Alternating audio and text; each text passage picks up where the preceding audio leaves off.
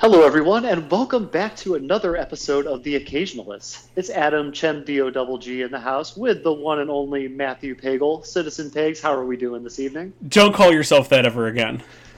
Okay, god damn it. I just I used to do it in high school and I thought maybe it would still stick, but all right, I guess growing up and everything like that, and I am turning 37 tomorrow, so yeah, I got to drop it. That's man. right. It's been it's been close to 20 years, so I got to drop that uh, drop that for sure. No, I'm just I'm just fucking with you. Do it if you want. oh, I got to wait till I get the basketball jersey, the official monogrammed uh, basketball right. jersey. Yep. I have been wanting a Lakers one too, and that would be perfect. So, all right. Well, on this episode of The Occasionalist, we are going to be discussing the latest masterpiece from Netflix, Cobra Kai very excited for this episode, but before we get into everything, I got a little bit of a lightning round question for you, and that is which two people would you like to see square off in the All Valley Karate Championships? This could be anybody, dead or alive, not even athletes, and tell me who would win. Well, I'm gonna go. I'm gonna go with athletes in this case. I, I figure since we're doing Cobra Kai and it's uh, having having a karate rival is such a, a fucking niche thing. Why not? We why don't why not talk about cycling rivals? Also equally okay. niche. I want to see Lance Armstrong and Floyd Landis finally beat the fuck out of each other. Very these, nice. These two have been at each throats since at each, at each other's throats since the '90s. Um, obviously, they were both implicated in the doping scandal. Floyd Landis is our um, is our snitch. Basically, he's the one who turned on Lance Armstrong and the entire uh, USPS uh, cycling team.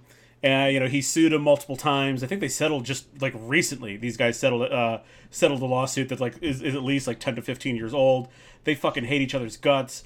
Uh, like after all of the stuff about Lance Armstrong came out, Lance Armstrong went from like one of the most beloved athletes for obvious reasons to one of the most hated athletes.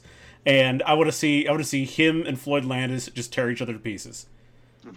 Dude, I absolutely love it. And the way that this whole like kind of novelty boxing is starting to kind of take over with like the Paul brothers mm-hmm. and this thing with Tyson and stuff that they did, that could easily happen, dude. Like you know that Fox is sitting in a room somewhere just dying to bring back celebrity boxing and they're like, This oh, yeah. would be the main event. This would be great. Mm-hmm. I I absolutely love it. Two cyclists going at it. It sounds like a whole lot of fun. For me, I did the exact opposite. Now, for some reason, I just really want to see these two people go at it because I know who would win right off the bat. And I want to see Pete Buttigieg beat the ever loving shit out of Donald Trump Jr. in a karate match, dude.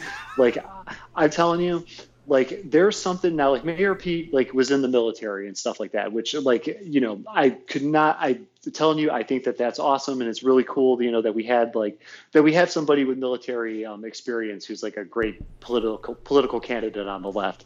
And dude I just think that he, in a matter of seconds, would dismantle Donald Trump Jr. in the most glorious and embarrassing of fashions. And I would love to see it. I'd pay to see it. And if Mayor Pete, like for some reason, decided to drop out of politics, I would hope to God that it's either being an author or a fighter to fight Donald Trump Jr. would be his one of two career path choices.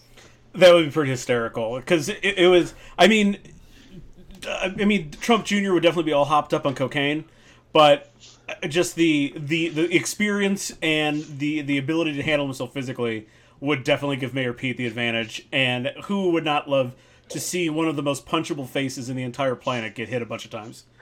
Yeah, I know, man. I would just love that. I want to just see the the black and the bruises and stuff. Him trying to make Twitter videos with his eyes swollen shut and stuff, like claiming that he won the fight somehow. That would just be amazing to me, man. I'm telling you, like just be as like probably going to be the one of the last like political kind of uh, answers I throw for a while. So I just had to had to get that out of there. You know, we did that really great um, election follow up and stuff a couple weeks ago. So still a little, I'm still a little high on that, is because our you know our country's there's been some shit going on, but that's yeah. for another day. yeah. so okay. So anyway, so as we um before once again before we take a, uh, dive into Cobra Kai, we're going to bring back our five good minutes uh, section. And Matt, why don't you uh, lead us off with some five good minutes? I will tell you right now, this won't even be five minutes, but I, I it, it's relevant right now because this happens every time Tom Brady makes it into a Super Bowl, which is a lot as it turns out. Ten times. There's uh, he has only he and the Patriots basically have been to this many Super Bowls, obviously. Um, but it, this happens every time Tom Brady makes a Super Bowl. There's always this discussion about, you know, the greatest of all time. And even though I will always sort of defer, especially in, especially in a sport like football, um, I'll defer to the guys who are quote unquote actually playing football as being like the greatest of all time. But like you, at this point at age 43, you can't deny that Tom Brady is legitimately one of the three greatest football players of all time. Like not just right. quarterbacks, football players of all time. Even though I, I would still put him behind the likes of Jim Brown, Walter Payton, etc. Um, but he's he's right there. However, whenever this happens, we always have to talk about the legacies of Peyton Manning. We have to talk about the legacies of Aaron Rodgers, and I and I mostly mean like the talking heads people on uh, you know the Skip Baylesses of the world, the the Stephen A's of the world. Um, mostly talking about them, but whatever the sports media has to drudge up, you know who's the greatest of all time, what's their legacy, blah blah blah, and Tom Brady is such an outlier that it's I, I call this this is a small mind argument to compare Tom Brady and Peyton Manning or to compare Tom Brady and Aaron Rodgers and say like, well, clearly Aaron Rodgers is not that good compared to Tom Brady. Tom Brady is a fucking alien that landed on our planet, was better at this than everyone else, and then when he retires, I guarantee he's going to go back to his fucking homeworld, and we're going to be like, oh, well, of course.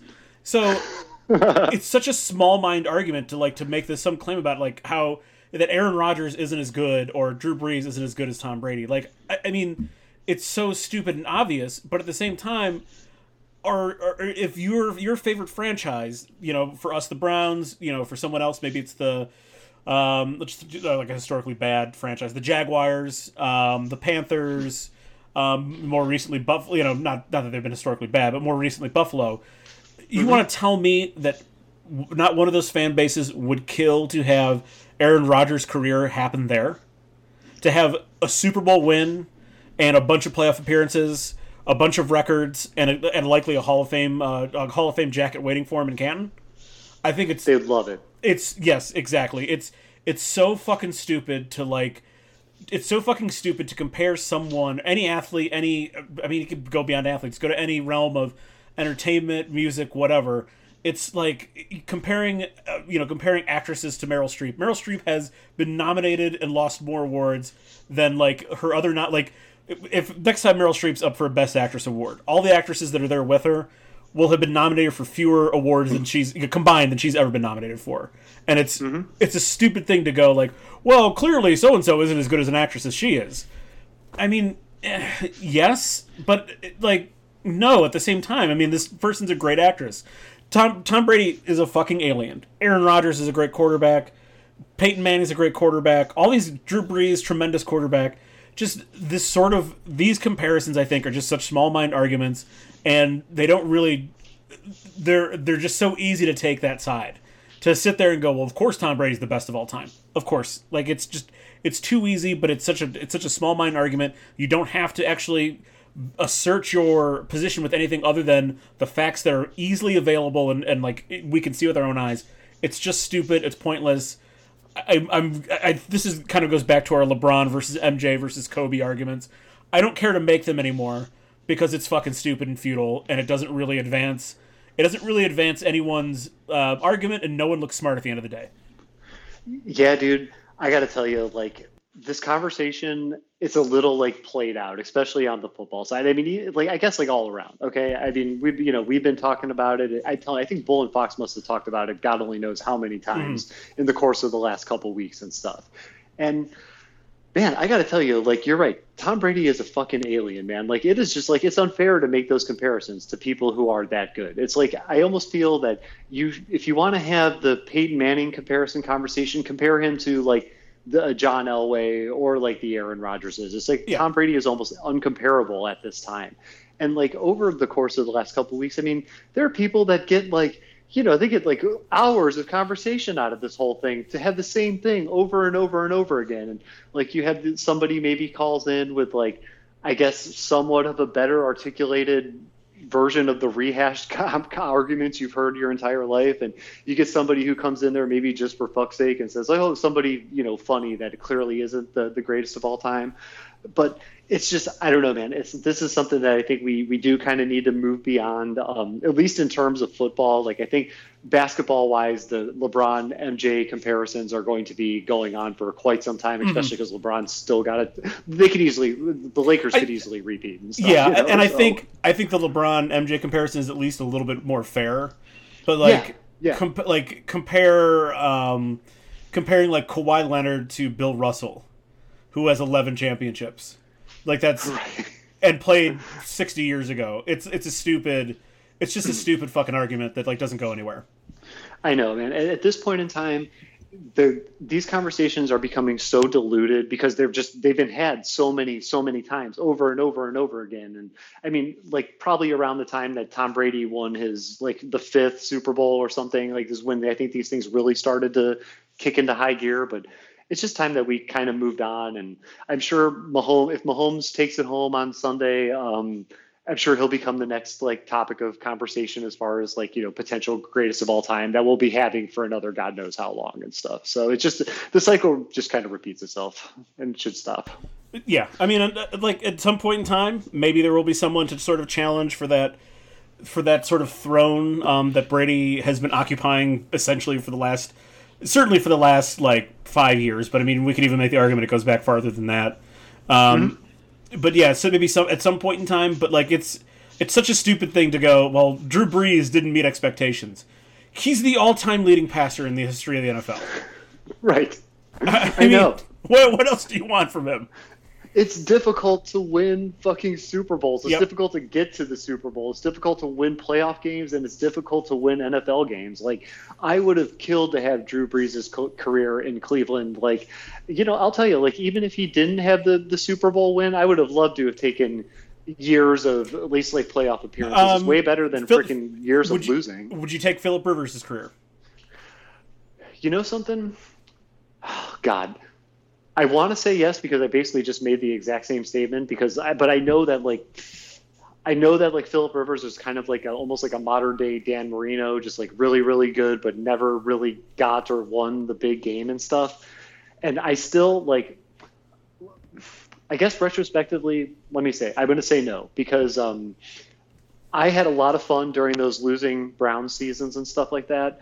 And since Philip Rivers didn't bring home the Super Bowl, I'm I'm going to I'm going to say no on this one just because of my attachment to those those losing seasons and like a lot of fun that I had. But realistically, I know the re- the answer probably should be yes. The answer is yes. I'm just go ahead. I'm just going to go ahead and edit out your previous answer and just have you saying yes. Like, oh yeah, good idea. Ch- yeah. Absolutely right, Chum. Perfect, perfect. yeah, I I know you make a good point there. It's like it's it's one of those. It's weird though. Like I mean, because they're when that side of the coin comes in about like how somebody's never like won the Super Bowl. It just it brings me back to this stupid conversation about like that they were having about Baker like kind of early on in the season about like okay, well what if he's good and he just never like you know, he never gets the Super Bowl and it's like how long will the Browns settle for, you know, not winning a Super Bowl?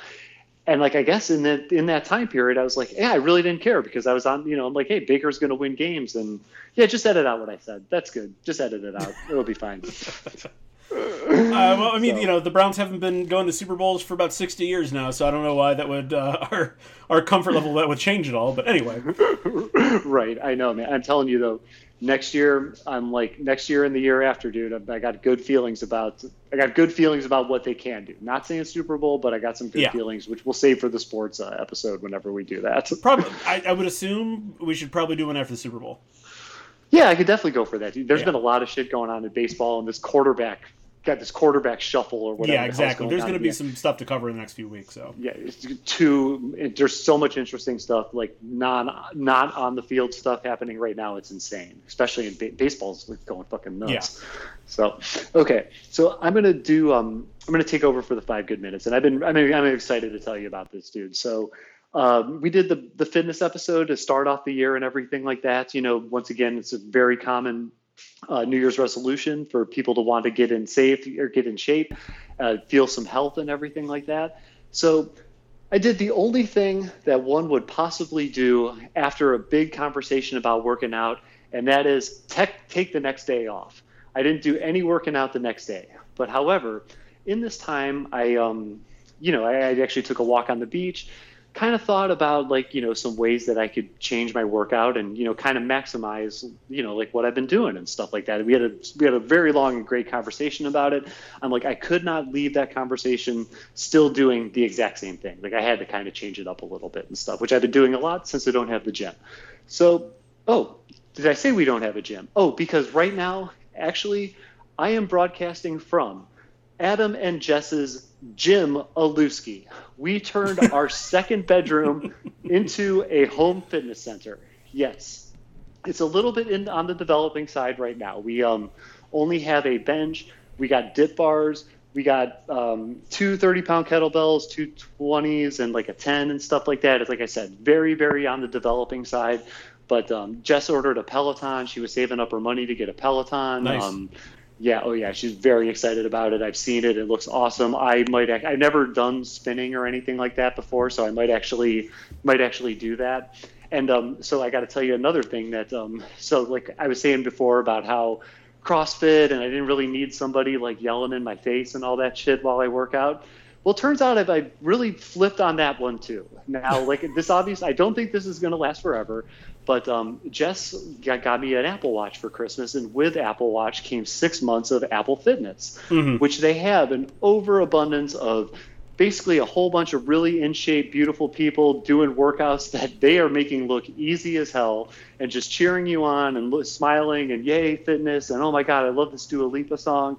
And I got to tell you, uh, 2002 to 2020, Adam Chmielewski would have absolutely hated this shit. 2021, Adam Chmielewski is loving every fucking minute of this because it's just something different and it's just mm-hmm. something to try. Mm-hmm. You know what I'm saying? Like, I um, I highly doubt I will ever go to an actual class. But hey, if it's just me here in the apartment, like in the Jim Aluski, like you know, getting some workout in, why the hell not try something different? So I've been trying those, and the last couple weeks have been really really great as far as like developing new workout routines and stuff like that of like doing a lot more like cardio and lifting just a complete kind of renovation of Adam Chmielewski's workout routine which Adam Chmielewski is very very happy about and the last thing that I'm going to um, get into today with this five good minutes segment is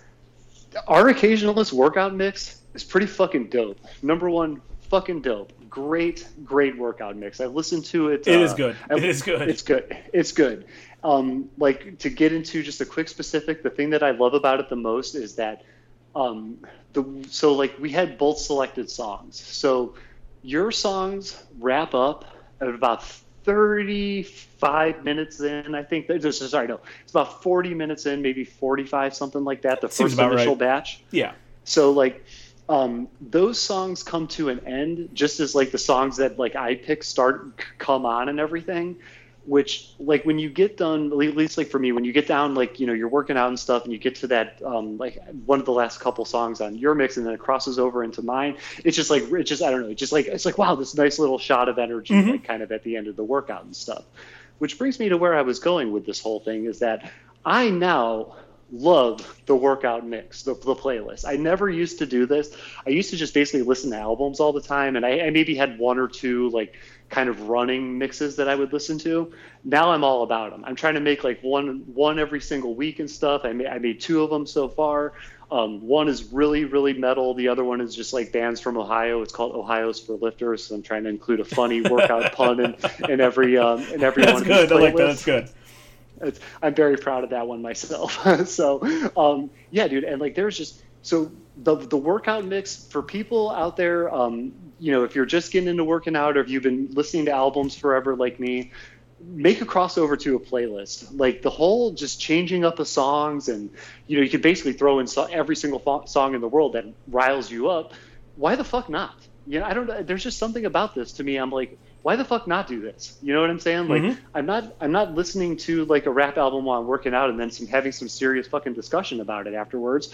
Like why the hell not like get the most out of your experience and you know play songs that you're familiar with and that you can rock out to instead of like listening to an album 30 times and then oh my god then you're like you know I'm which I'm not gonna lie I'm still gonna be listening to new stuff while I work out but the whole idea of the playlist is just really like you know transformed everything. It kind of keeps you hooked in too like knowing that you have like a, a real good fucking uh, zinger like towards the end of your playlist and stuff. It's like all right yeah and then you hear it it just kind of it's just basically like um gives you that nice shot of energy during a time of your workout when you're like you know normally like feeling lethargic and you feeling like you want to wrap up. So um, so basically long story short of this five good minutes section completely rechanged uh, the workout. We got the Jim Aluski now and everything is feeling very very fit and healthy up in this house. So give me give me a quick rundown of everything that you have. Okay. So right now um, i have a set of parallel dip bars they're um, I bought them on Amazon, and it's basically like two dip bars that kind of cling together. There's an attachment piece in the middle that holds them together, yeah. and and they're adjustable by like two or three different heights. So um, you could do dips on them, and then you could even kind of like extend your legs up on a bench and like do like do some modified version of a pull up. Yeah, yeah, some back stuff, which was which I was doing today. It felt great. Um, I got another. Um, I got an adjustable bench which um, can adjust to incline and decline, oh, which nice, was awesome. Nice. I, I, wanted to get something like that too. Um, I have uh, two 30 pound kettlebells, two 20 pound kettlebells, and a 10 pound kettlebell.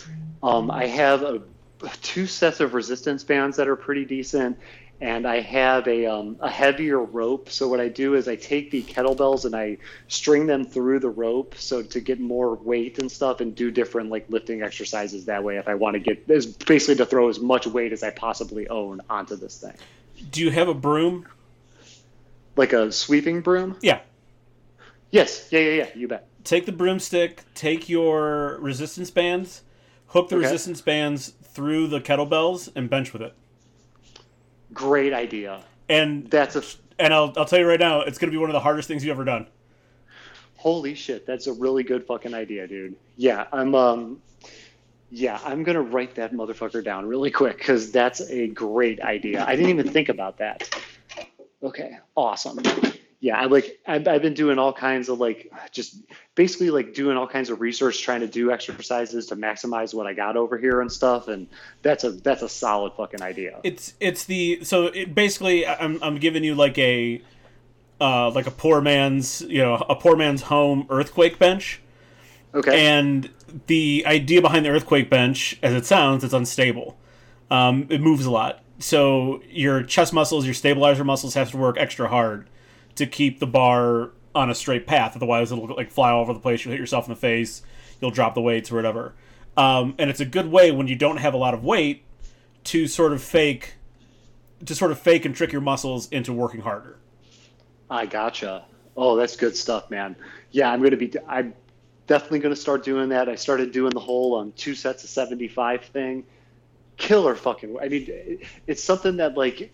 You, I guess like when you were talking about it and describing it, I'm like, okay, I, I, I think I got a good idea of what this might feel like. Nope. No, you don't. Not at all. nope. Not not a fucking chance. Not a chance at all. And like, so I got to tell you, like, basically ever since ever since we had that um, discussion, there's been like a, a a workout renaissance going on over here and stuff. And even the shit with the Apple videos, like, it's like you know in a way it's probably corny especially if you're walking in from the street looking at me like you know doing like wood chops and stuff like that like through the window but i gotta tell you like when it comes to people who are like super passionate about stuff like you almost and like when they're like every time they speak and they're just like happy and full of energy you almost can't help but like not pay attention or not get sucked into whatever they're saying mm-hmm. and these like freaking like coaches or whatever these people that they have on these videos they just they it's just awesome man. It's like a really like kind of positive thing and stuff. It's like condensing the planet fitness like planet fitness's advertising slogan into apple fitness videos and it's just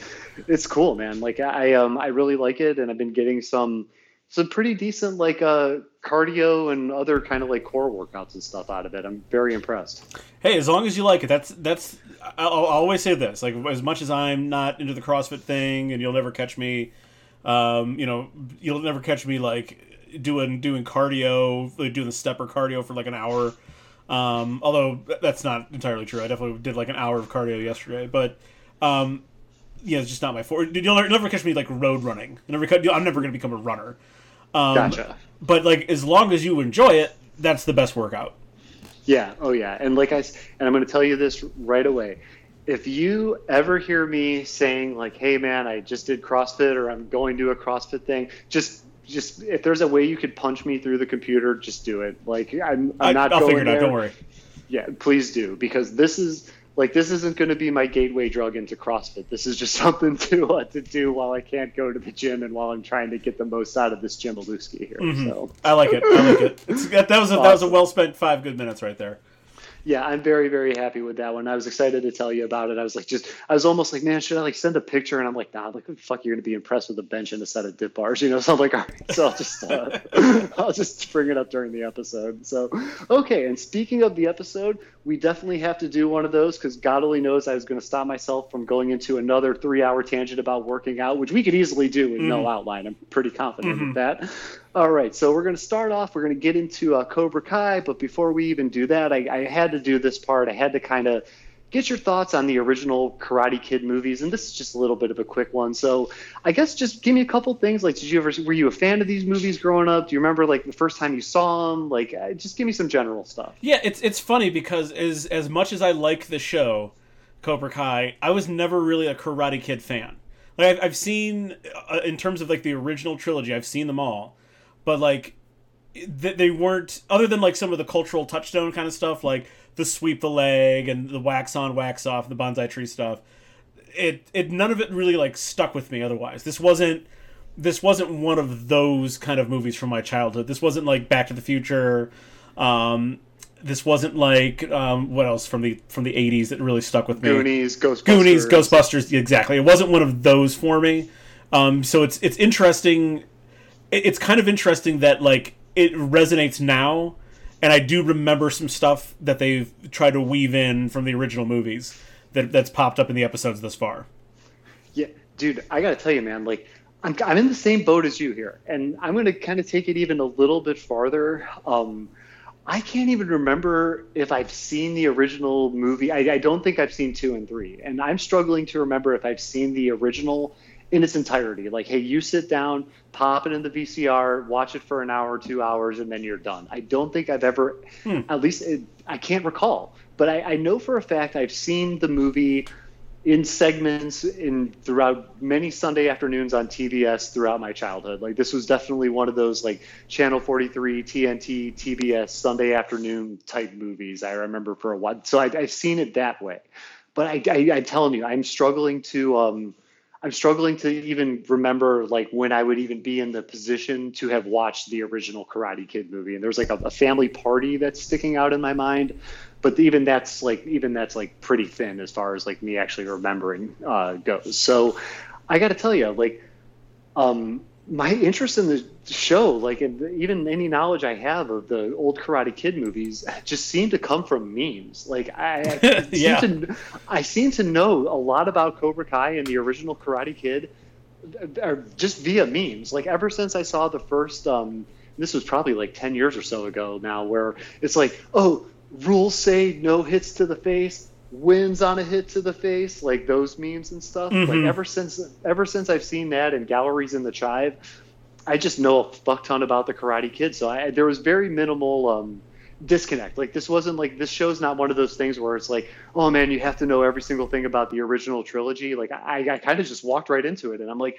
oh, that guy, yeah, that guy's from the original, and like I, you know, I kind of knew a little bit. So um, I guess like yeah, I just uh, not really like as big a fan of the Karate Kid movies as um, most people are, and this is definitely not Goonies. It's not Ghostbusters.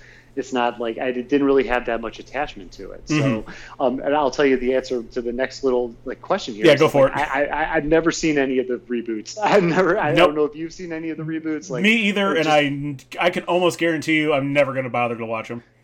Yet I'm not going to watch Hilary Swank. I'm not going to watch Jaden Smith. I'm not going to watch any of that stuff. Um, I'm going to say this right now, and we're going to get into this as the rest. This is the only way to continue the Karate Kid saga, which will, which I will Yes. get into um, as we get into this episode and stuff. So, okay. So now, now that we got that out of the way, let's get into Cobra Kai. This is why we're all here today. So, on a scale of one to ten, how badass for a dojo is the name Cobra Kai? In in English, it sounds really rad. It's a ten out of ten because mm-hmm. if you it's I love it. It just it's got it's got that nice uh, consonants, the the two K sounds, Cobra Kai. It rolls yep. off the tongue real easily. Um, you probably don't know what Kai means necessarily, but you know what Cobra means. Um, and obviously, the, the logo really helps with everything too. But if you translate it to Japanese, it's a lot less intimidating. Um, it means Cobra Assembly. They're just like oh, a okay a, the hangout spot for cobras. I gotcha. Okay, I didn't like. I did not look. I found the Chinese translation of it. I didn't go into the Japanese one, but that is, which the Chinese translation is like nothing to get excited about either. But uh, you're right. That doesn't sound any kind of intimidation when you think about it in Japanese. I guess that extra like K sound really uh, mm-hmm. really does give it that extra umph and stuff, you know. Cobra and, meeting. I guess Cobra meeting. that doesn't like really strike fear no. to your opponents. No, actually, like it's kind of funny and adorable. Actually, like I'm just kind of imagining a bunch of cobras sitting around, maybe playing cards or something. If they were able to hold them, they're all in, they're all suits. They're all in little suits. Yeah. right, little like cobra little meeting. Thin, little uh, sheets, you know, perfectly uh, made for cobras and mm-hmm. stuff. Oh god, the image is just too adorable, but I'm not going anywhere near it. so yeah, dude, like you're right on the 10 out of 10. I man, I'm telling you, I think that this is absolutely badass. Like there's just something about like the cobra. I don't associate cobras with martial martial arts. Like I, am sure that that they have their place in um, martial arts culture and Japanese culture, but for me personally, that's not like an animal that I associate with martial arts. So the fact that there is that little bit of a juxtaposition there, like, oh God, I didn't really like expect that coming and just taking something I don't associate with it and putting it into martial arts just seems to work really well. The logo's badass. The colors, like I, I hate really hate black and yellow just because of the Steelers, but on the Cobras it looks really freaking badass.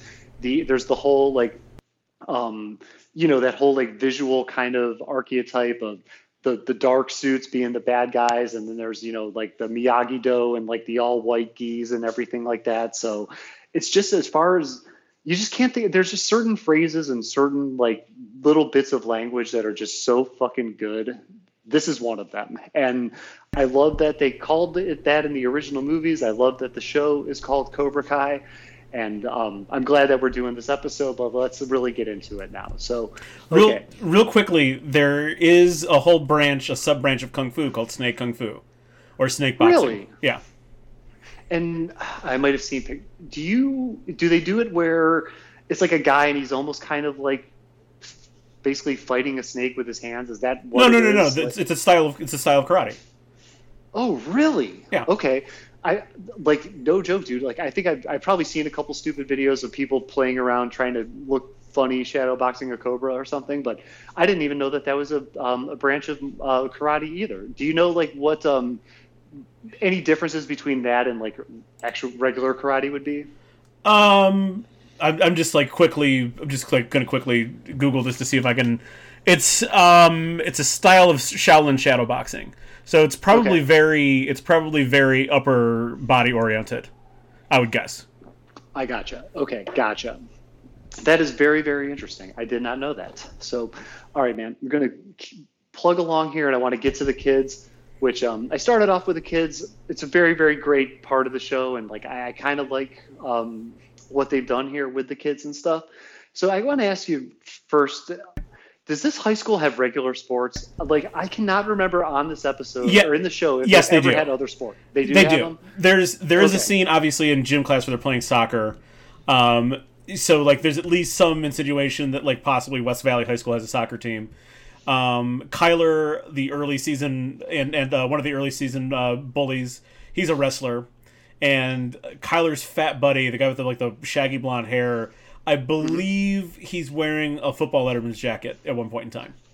Okay, you're right. He is wearing a Letterman's jacket. I forgot they had that little bit about him being a wrestler. It's like, dude, it's so weird that um, karate is so big in this town. Like, well, just, uh, yeah, it's it's a little too weird, but yeah, it's kind of like a martial arts version of like Footloose almost. Like, mm-hmm. but uh, I'm telling you, it's one of these things that um, some, you know, like how would they do these shows?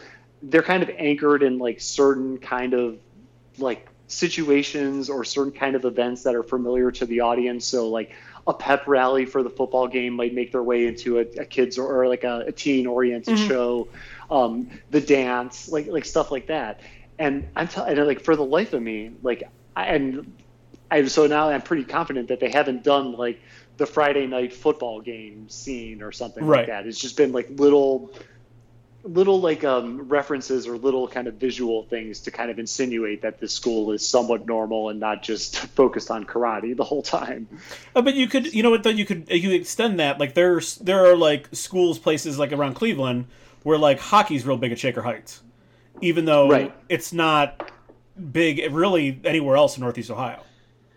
Yeah, no, that's very, very true, dude. And you, then you can take it up even further with Twinsburg, where the Glee Club runs the school. Yep. It's like, what? Like, really? Like yeah. that actually exists? It's not just a show, or but um, yeah, dude. So I, you're right. In certain areas, um, in certain schools, certain sports are just infinitely more mm-hmm. like popular and stuff like that. Like you remember that school Central Howard that was an actor yep. and that um, the university bought the building and stuff like yep. that dude, Central Howard was so bad in football. It was like it was just abysmal. But their basketball team would like do awesome every yep. single year, like in the state tournament. Yep, they would dominate. Like, yeah.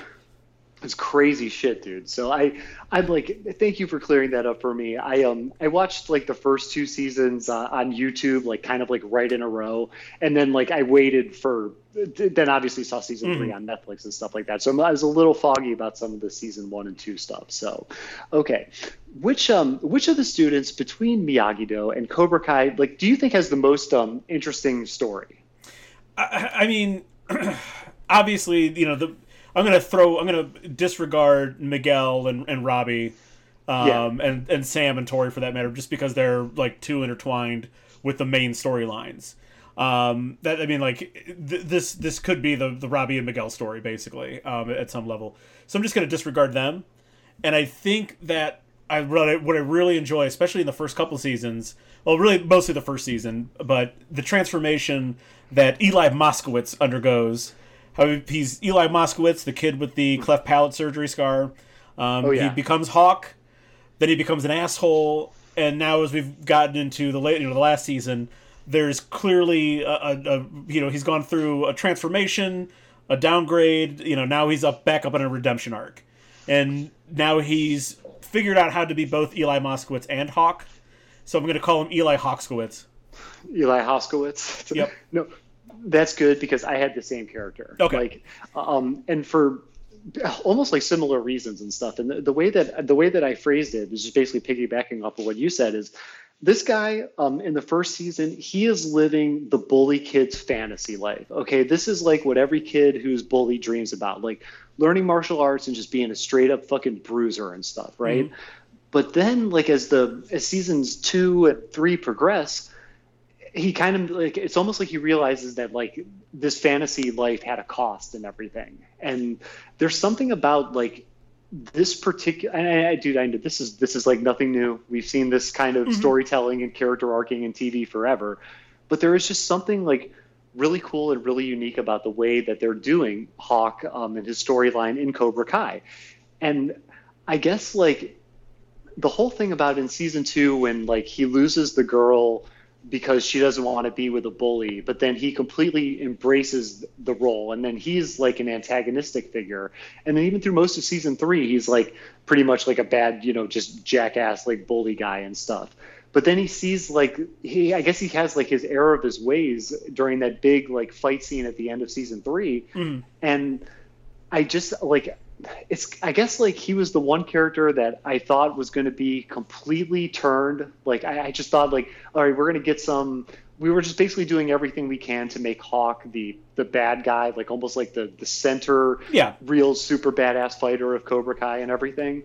But I was thrown for a I was thrown for a hook when they did this whole like him kind of realizing that this is not right and I just thought that that was a really great way to kind of cap off the character, and it's definitely one of the more compelling storylines.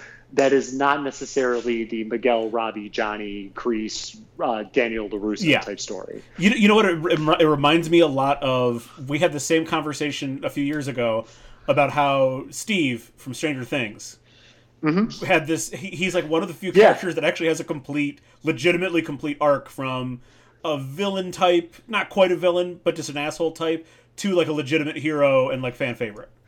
Right, exactly. Like he's hanging out with the kids, and by Mm-hmm. the time we get to season three, he's got secret handshakes with Dustin and stuff. Right. And Robin's joking about how he hangs out with the kids and stuff. And it's it, it just makes the Kenu the characters like a little bit more like genuine and Yeah. stuff. I guess to see them kind of evolve and like, hey man, he was a dick, but now he's not so much a dick. It's just it's a really cool way to layer a character and build support for him in the audience and stuff Right. for sure Right.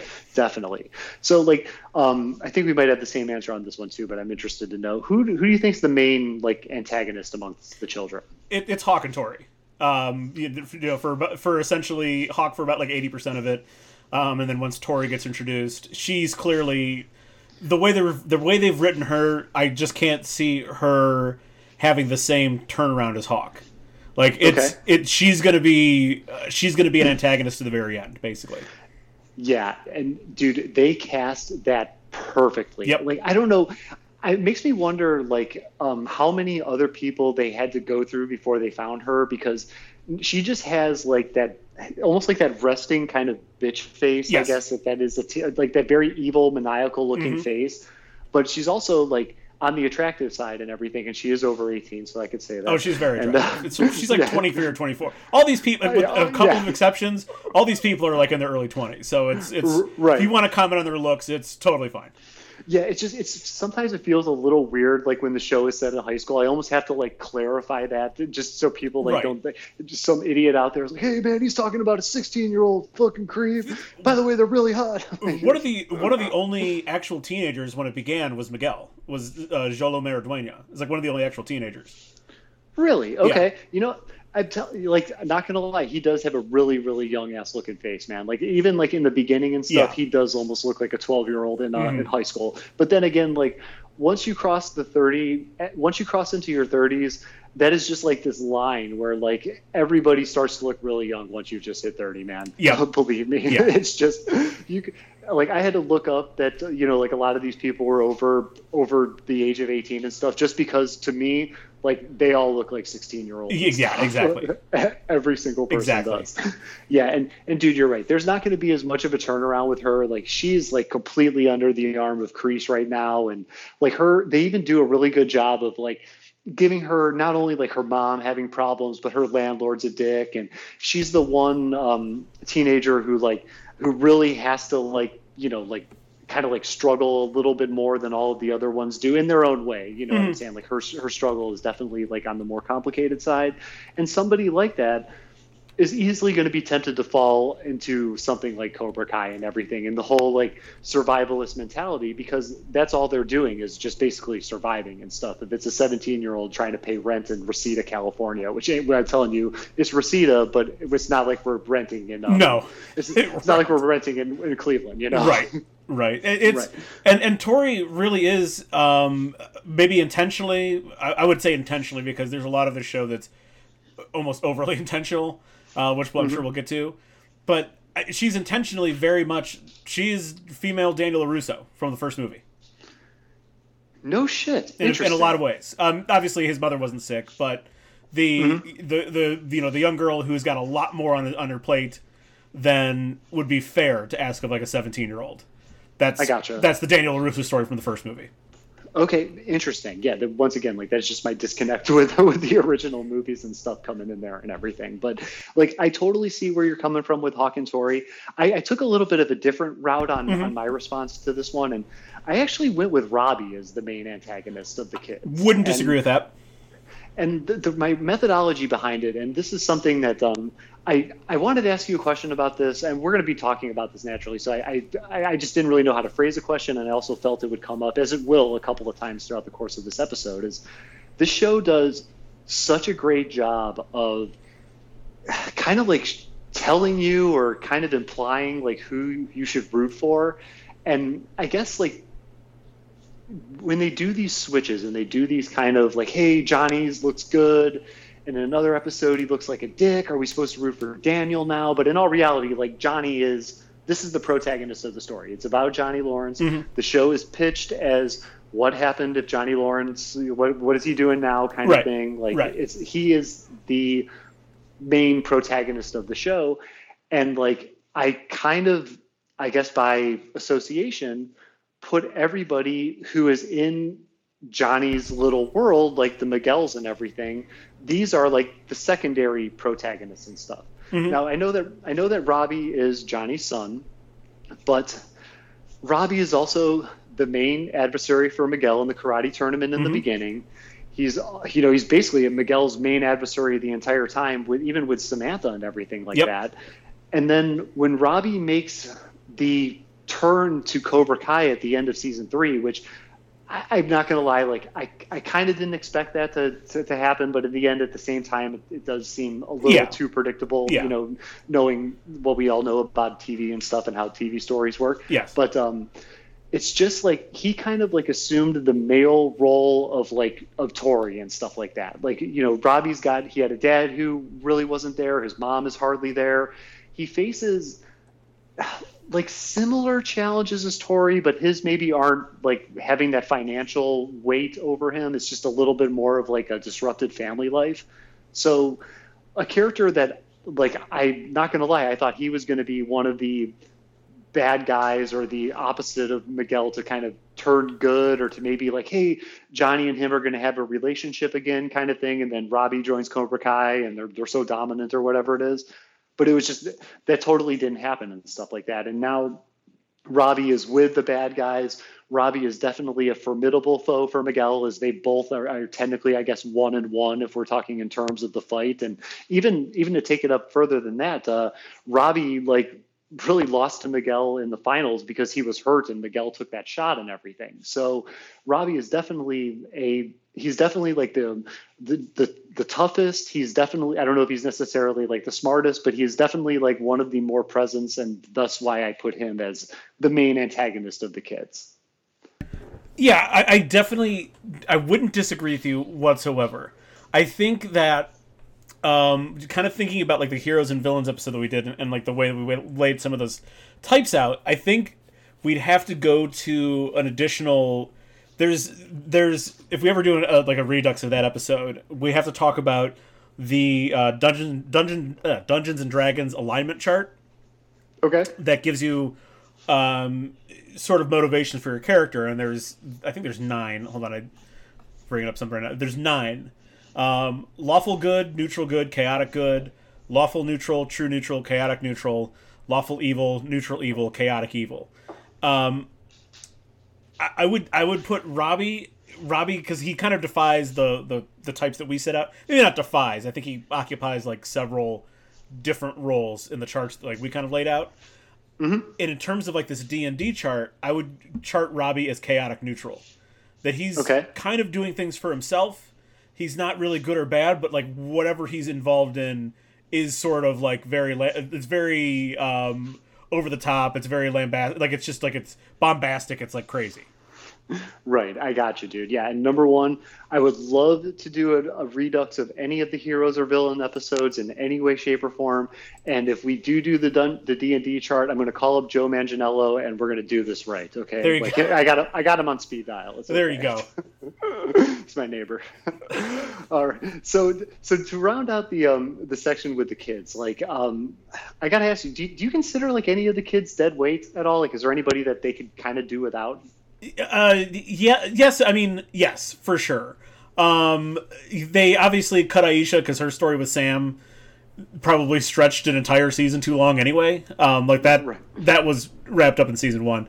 Um, yeah. I could give a flying fuck about Kyler being in this show at this point.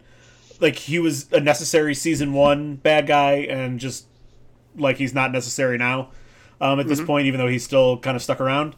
Um, and just sort of something that I found really funny. I didn't realize it until like he popped back up, but they wrote they wrote Anthony LaRusso out of the show for like eight episodes. The kid, the, the son. Yeah, he's just gone. No shit. And then he just pops up yeah. at the end of like he pops up like like midway into season three.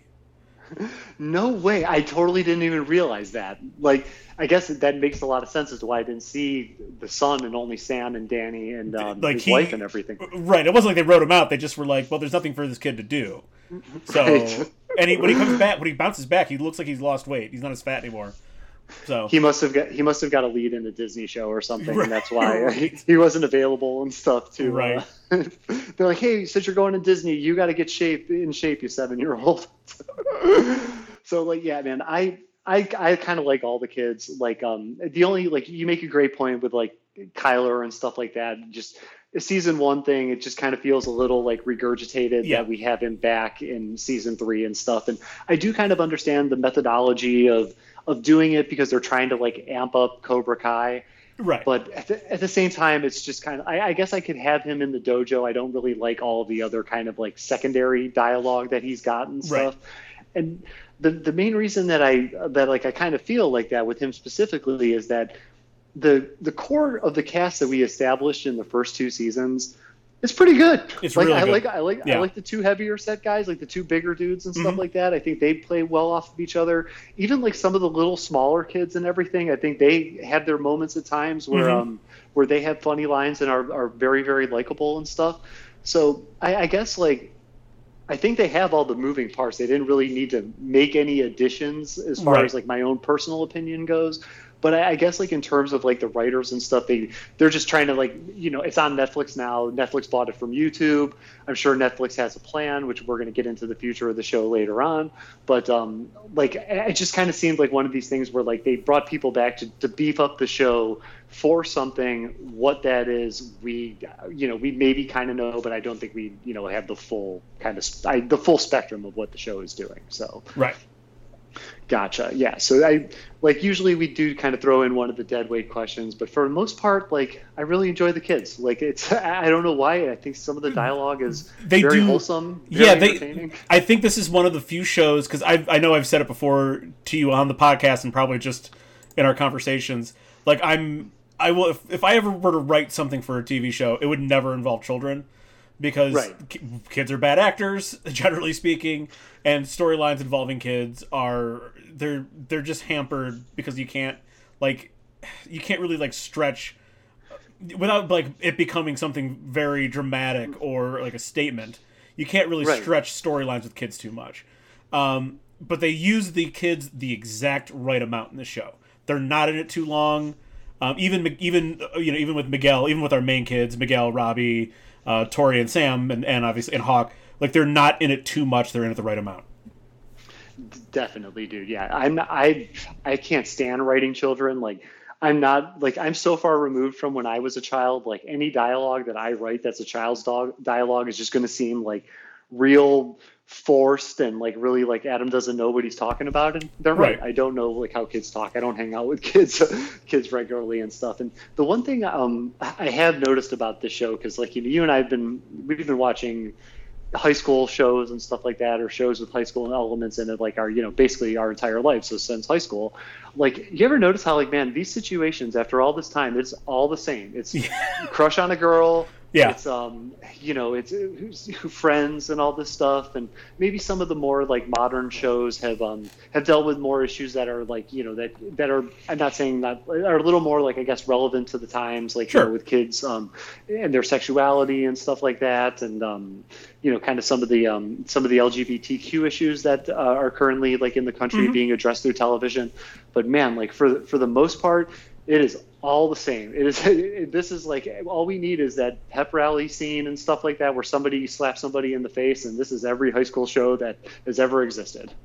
You're yeah, and there's there's this thing that has persisted, and I don't I don't want to get too far into this, but there's this thing that's persisted in high school movies going back forever, where and I know I know it's set up this way more visually so we can like follow our main characters, and it's anytime there's a high school party, they are organized in such a way that it makes me think that the writers have never been to a party before.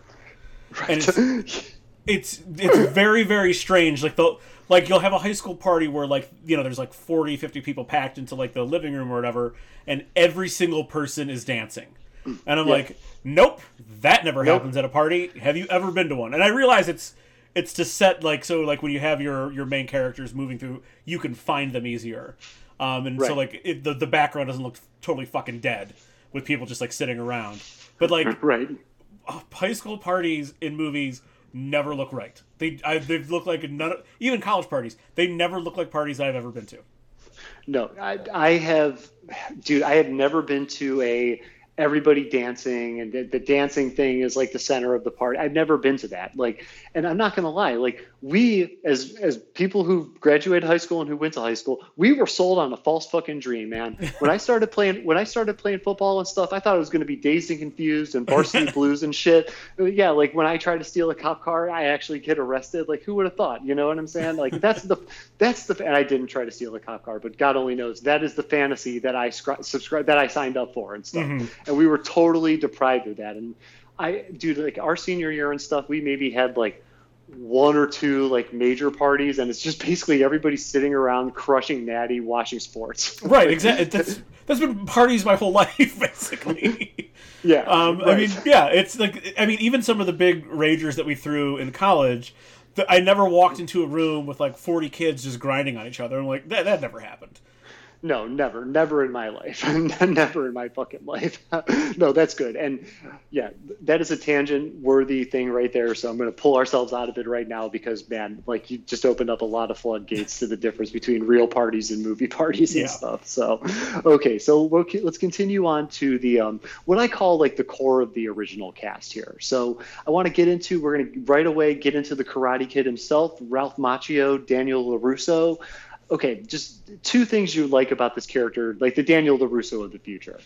Um, I, like that this show acknowledges because this is this is what I do remember from the first one, and I, I want to go back and watch it. I, I like that this show acknowledges that Daniel LaRusso was a fucking brat as a kid. Like he may have been, you know, wronged by Johnny Lawrence, but like he was a fucking brat. And his wife is sort of like the alarm bell for this now. Like they're, uh, you know, like we had in the in the movie, we had Pat Morita to sort of like set him straight and, and tell him mm-hmm. to, to fuck off, basically when he was doing something stupid.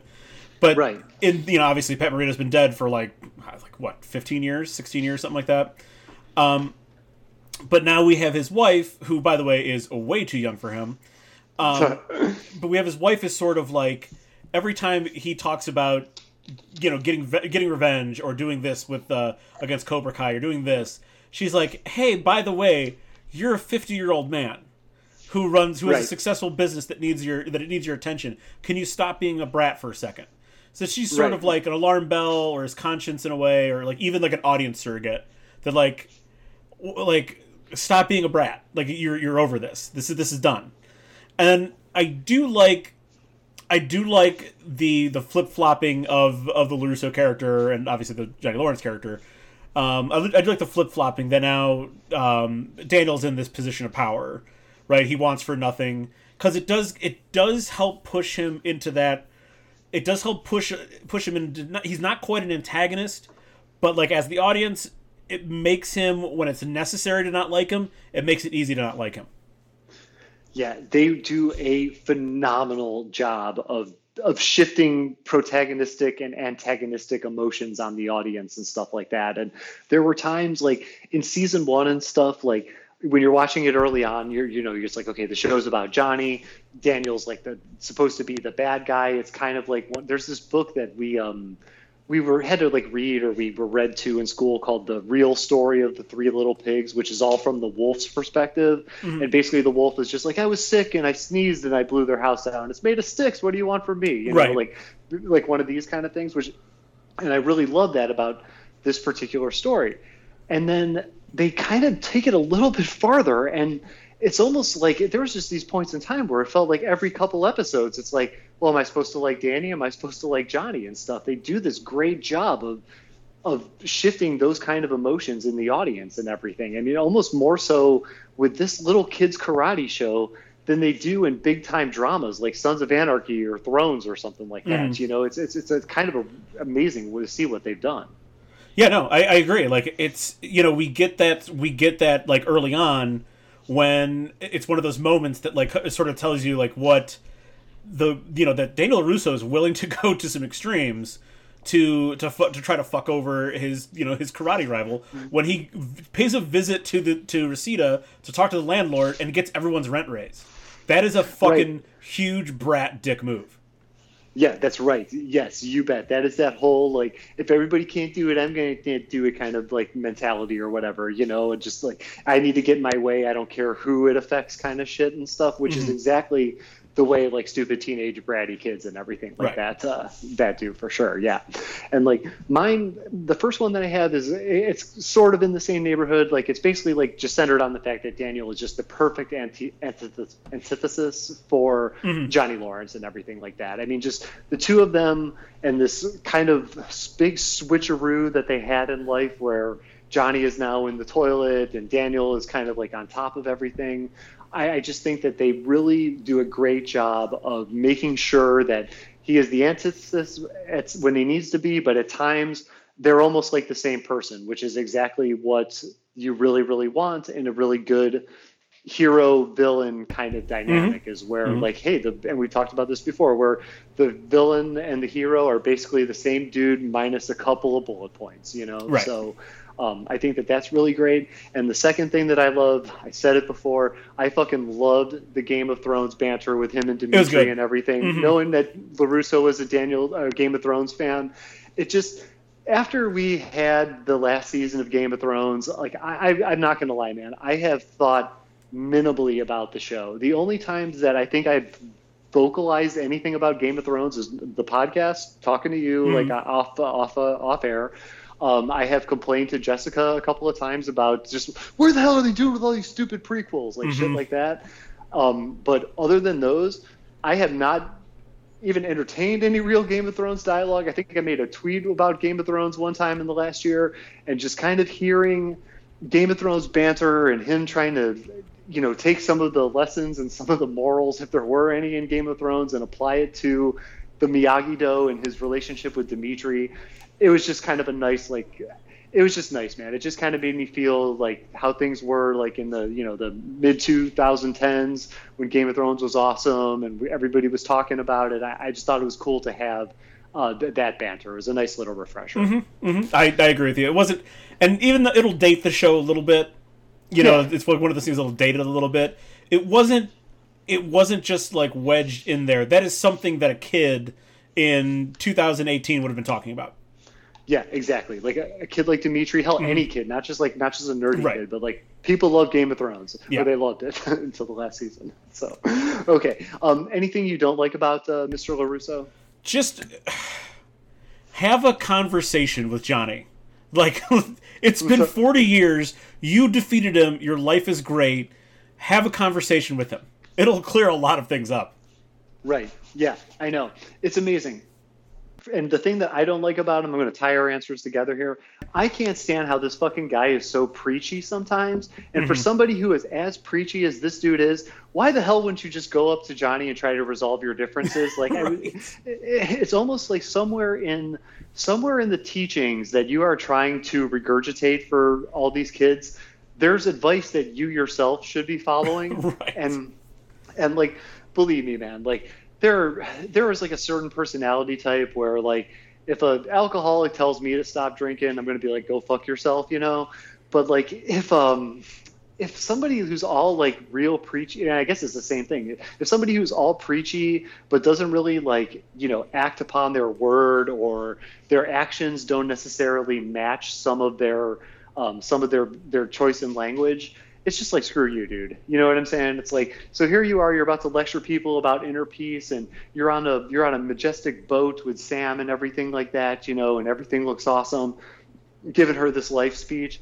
But here you are, you know, if it came down to it, you would probably throw paint all over uh, the inside of Cobra mm-hmm. Kai if you were given a paint bucket mm-hmm. in 15 minutes of time. So like th- those are some of the things that like it, it just kind of gets annoying, you know. And I know that um, the wise, like kind of older character that gives advice is sort of a like staple of like martial arts and like the oh, kind sure. of the, the genre and everything like that.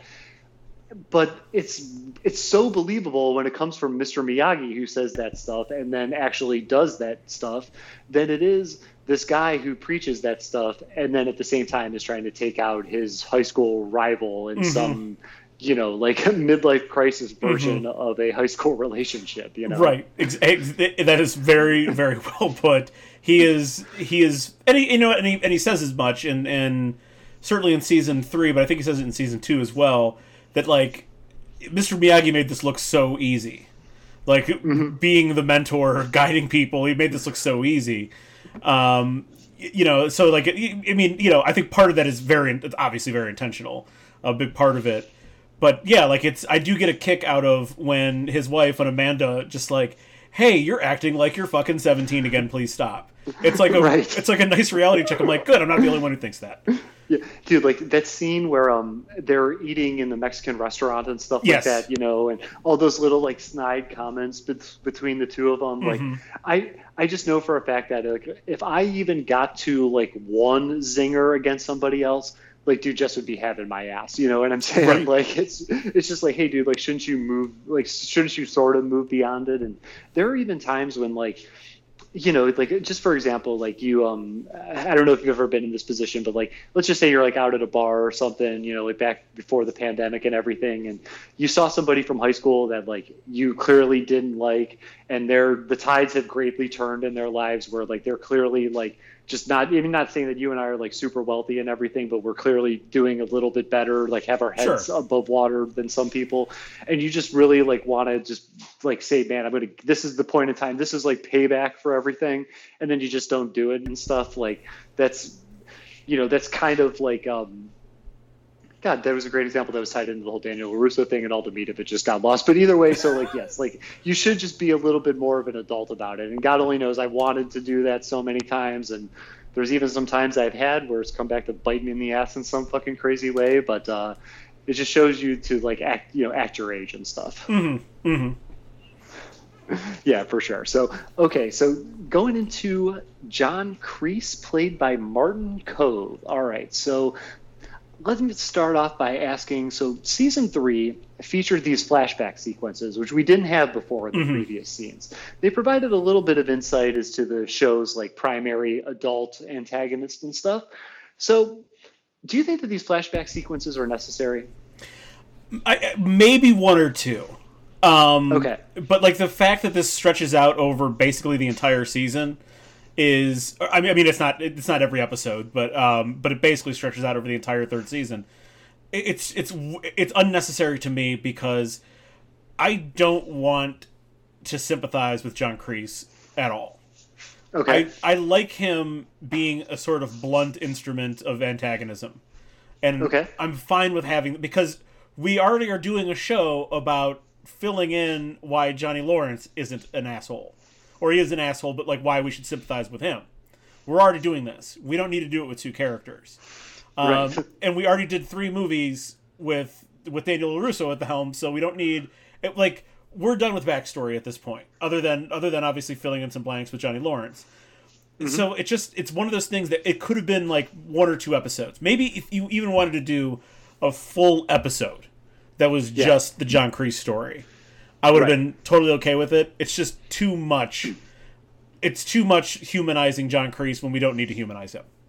No, I totally got you on that one. Okay, like I definitely understand about the humanizing part. Like I, it's weird. Like I, you know how there are certain bad guys where you you kind of want some of this stuff. You know, you kind of want like to see where they come from. Like yeah. a little bit of humanizing is good, but you get a sense of their human side way early on you don't get that with John Kreese and the the Karate Kid and stuff. Like they kind of add a little bit of this humanist side later on when they find out he's living in this kind of halfway house and stuff. Right. They try to pump up some emotion for this guy. And that was but, enough um, for me. That's enough. Yeah, you know something like I got to tell you. So like I want. I'm going to answer this. This whole thing is this whole section on Kreese. I think I want to like kind of tie it in together. Sure. So like I'm going to ask, going to ask you the next question here, which is like, you know, so we've had um, these characters from the, the, the movies and stuff like that they come and go in like an episode maybe a couple episodes. Kreese has been around now for going on two seasons easily looking on three. Um, like let me see what the rest of this question is is uh so do you think that there's any reason that they had him around this entire time? Like see this is this is sort of one of the things that i'm i, I don't like about the show and i'll get to it more in depth uh, actually a little bit later on in question it's that like we're we're dipping way too much into the original trilogy um, for storylines and for for emotional beats and for like hey remember this kind of stuff Like we're dipping way too much into the into the original into the originals instead of like forging a new path forward. Um, John Kreese is the main villain in the third movie. Uh, he and uh, he and Thomas Ian Griffith are like the main villains in the in the third movie. So like and and he's in he's in the second movie briefly obviously like they do the it opens up with the um with the window smashing scene from the end of the first Okay. movie. Um so i mean john kreese is in all three of these movies but it's it's it's like we don't like i just don't think we need to go, go back and fill in the blank for like why john kreese was an asshole in 1984 1986 and 1989 and like the origins of that. We I, like we got it. He was a vietnam Okay. vet who did some fucked up shit. I get it Yeah, I gotcha. Okay, and like for me, since I haven't seen two or three, I'm a I'm a little bit I'm a little bit of coming at this from a different angle than you are because like I I guess since I don't have that kind of connection, like there's not much about the character that I know. I didn't mind, uh, like I said, like one episode would have been perfect actually. The whole like Kreese centric episode where you know it basically follows him around the whole time. And we Mhm. see this in t- television all the time where they intertwine flashbacks in and out of the episode. Something like that, I think would have been perfect. However, like the flashbacks, like I don't necessarily know if they really do anything to the character. Like Mhm. I, I'm not, I'm not gonna lie. Like I, I thought that um, they it would have amounted to something more than just him killing his drill sergeant and stuff or knocking him into a snake pit. I I don't know. I, I don't really know like how what else they could have done, but I just kind of expected something different than that.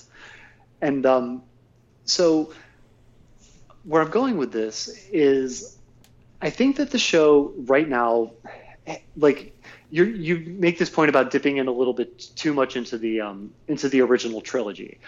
For me, I don't really know because like where else it could go, you know. So I, I think that they're trying to like maximize what they can out of this like hateful face from the past to kind of just avoid it being one of those like, okay, so a newer, more badass dojo is in town, and now we have to go fight them.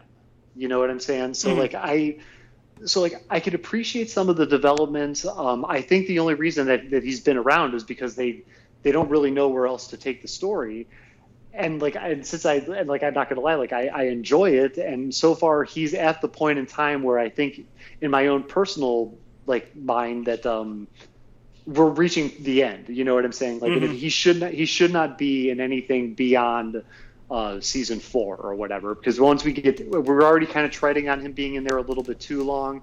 But if he's in anything beyond four, it's just going to be like, God, now you guys really don't know what you're doing. Right, and I think if if they really wanted to to to make it work, uh, the the Kreese presence should end in episode one or two of season four, because they're only Yeah. like a they're only like a I, I think by the end of season three they're only like a couple of weeks away from the All Valley, so it shouldn't like if we have to do another ten episodes, and Kreese's in all of them.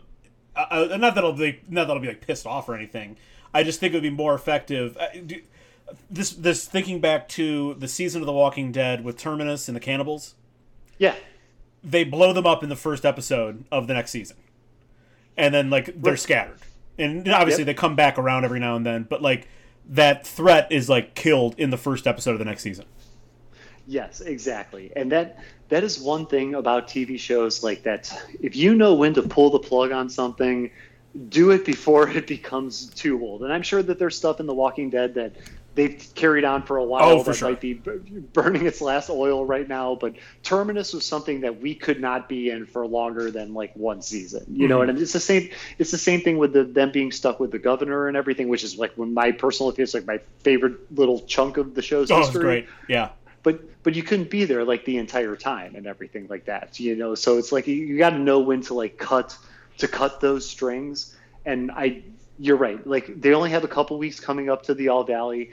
I would be i would be a little let down. I'm still going to watch the show but i would be a little let down if they did one of those like weirdo arty things where like it starts in the it starts at the all valley tournament and then they work their way Yeah, backwards or yeah. some shit like that you know? Like it's like if we're going to be at the point in time where a new, more badass dojo comes to town, which I think we're going to be there eventually, especially if they take this thing on longer than four or five seasons.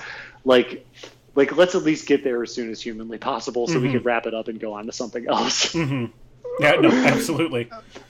okay, gotcha. Yeah, so I um, those are I just had to ask those. Like, those are like kind of like the the only like real things that were really kind of getting me with um with uh Martin Kove and Kreese and stuff. And he's actually God, he's he's parlayed this into a little like a side gig. He's a spokesperson for yep. um like something right now. It's it like stocks or something insurance. I think it was an insurance company, right? Insurance. It's insurance. Yeah, yeah. It, it was, it's something like for older people, like whether it's stocks, insurance, dick pills, whatever it is. Like it's something for something for older people. So, all right. So now let's get into the the man of the hour himself. William Zabka, Johnny Lawrence. Okay. I, we've been kind of touching on this. Let's get into it right now. Was he, this is the the right choice? Is him as the um, protagonist for the show? Oh, of course, they're they're like I said. We've already told we've already told the the Daniel LaRusso story, and it's it's significantly more interesting. It's significantly more interesting when your a your hero has some like significant flaws. Um, B, he's uh, he's you know rough around the edges. You know he's he's a very lovable anti-hero, and it's it's perfect to center it's perfect to center the story around him because because we've already seen him as the asshole, and you know we've already seen him you know at his lowest. Well, now at his lowest, it's just a straight redemption story with some bumps mm-hmm. along the road, and it's a story about obviously redemption. It's a story about how he I guess you could take it as commentary about how people either evolve or don't evolve, or adapt or don't adapt to the way things change. And Johnny, for you know the past apparently almost forty years, hasn't has decided not to adapt until now. Now he's deciding to adapt and change because you know Danny LaRusso did, and look where it got him. So he's got to change too. Right, right, of course, dude. Yes, it's time for Johnny Lawrence to start making some changes, and I got to tell you, man, like this is the like I agree. This is like the only way that this whole thing could be done. And like you're right, we've seen all the other stories, all that stuff is played out, and like nobody, it is not a selling point in any way, shape, or form for anybody to walk into YouTube and pitch a show that's like, now Daniel LaRusso from The Karate Kid. What has he been up to all this time? You know, that's not interesting. No, no one going to care about Daniel LaRusso but you throw in this really interesting twist about what about it? What if it's about the guy that he beat in the All Valley, that has the hook, that has that weight, that has something that they can do, you know, that they could build off of. That has that redemption story. It has the story about a man basically not giving a shit about his life. And then all of a sudden, like now it's his wake up call. Now he has people in his life. He's got this relationship with Miguel, who's this like his like you know kind of pseudo son like mm-hmm. figure. He's got a relationship with his son that he's now got to try to mend. He's and he wants to do it and everything.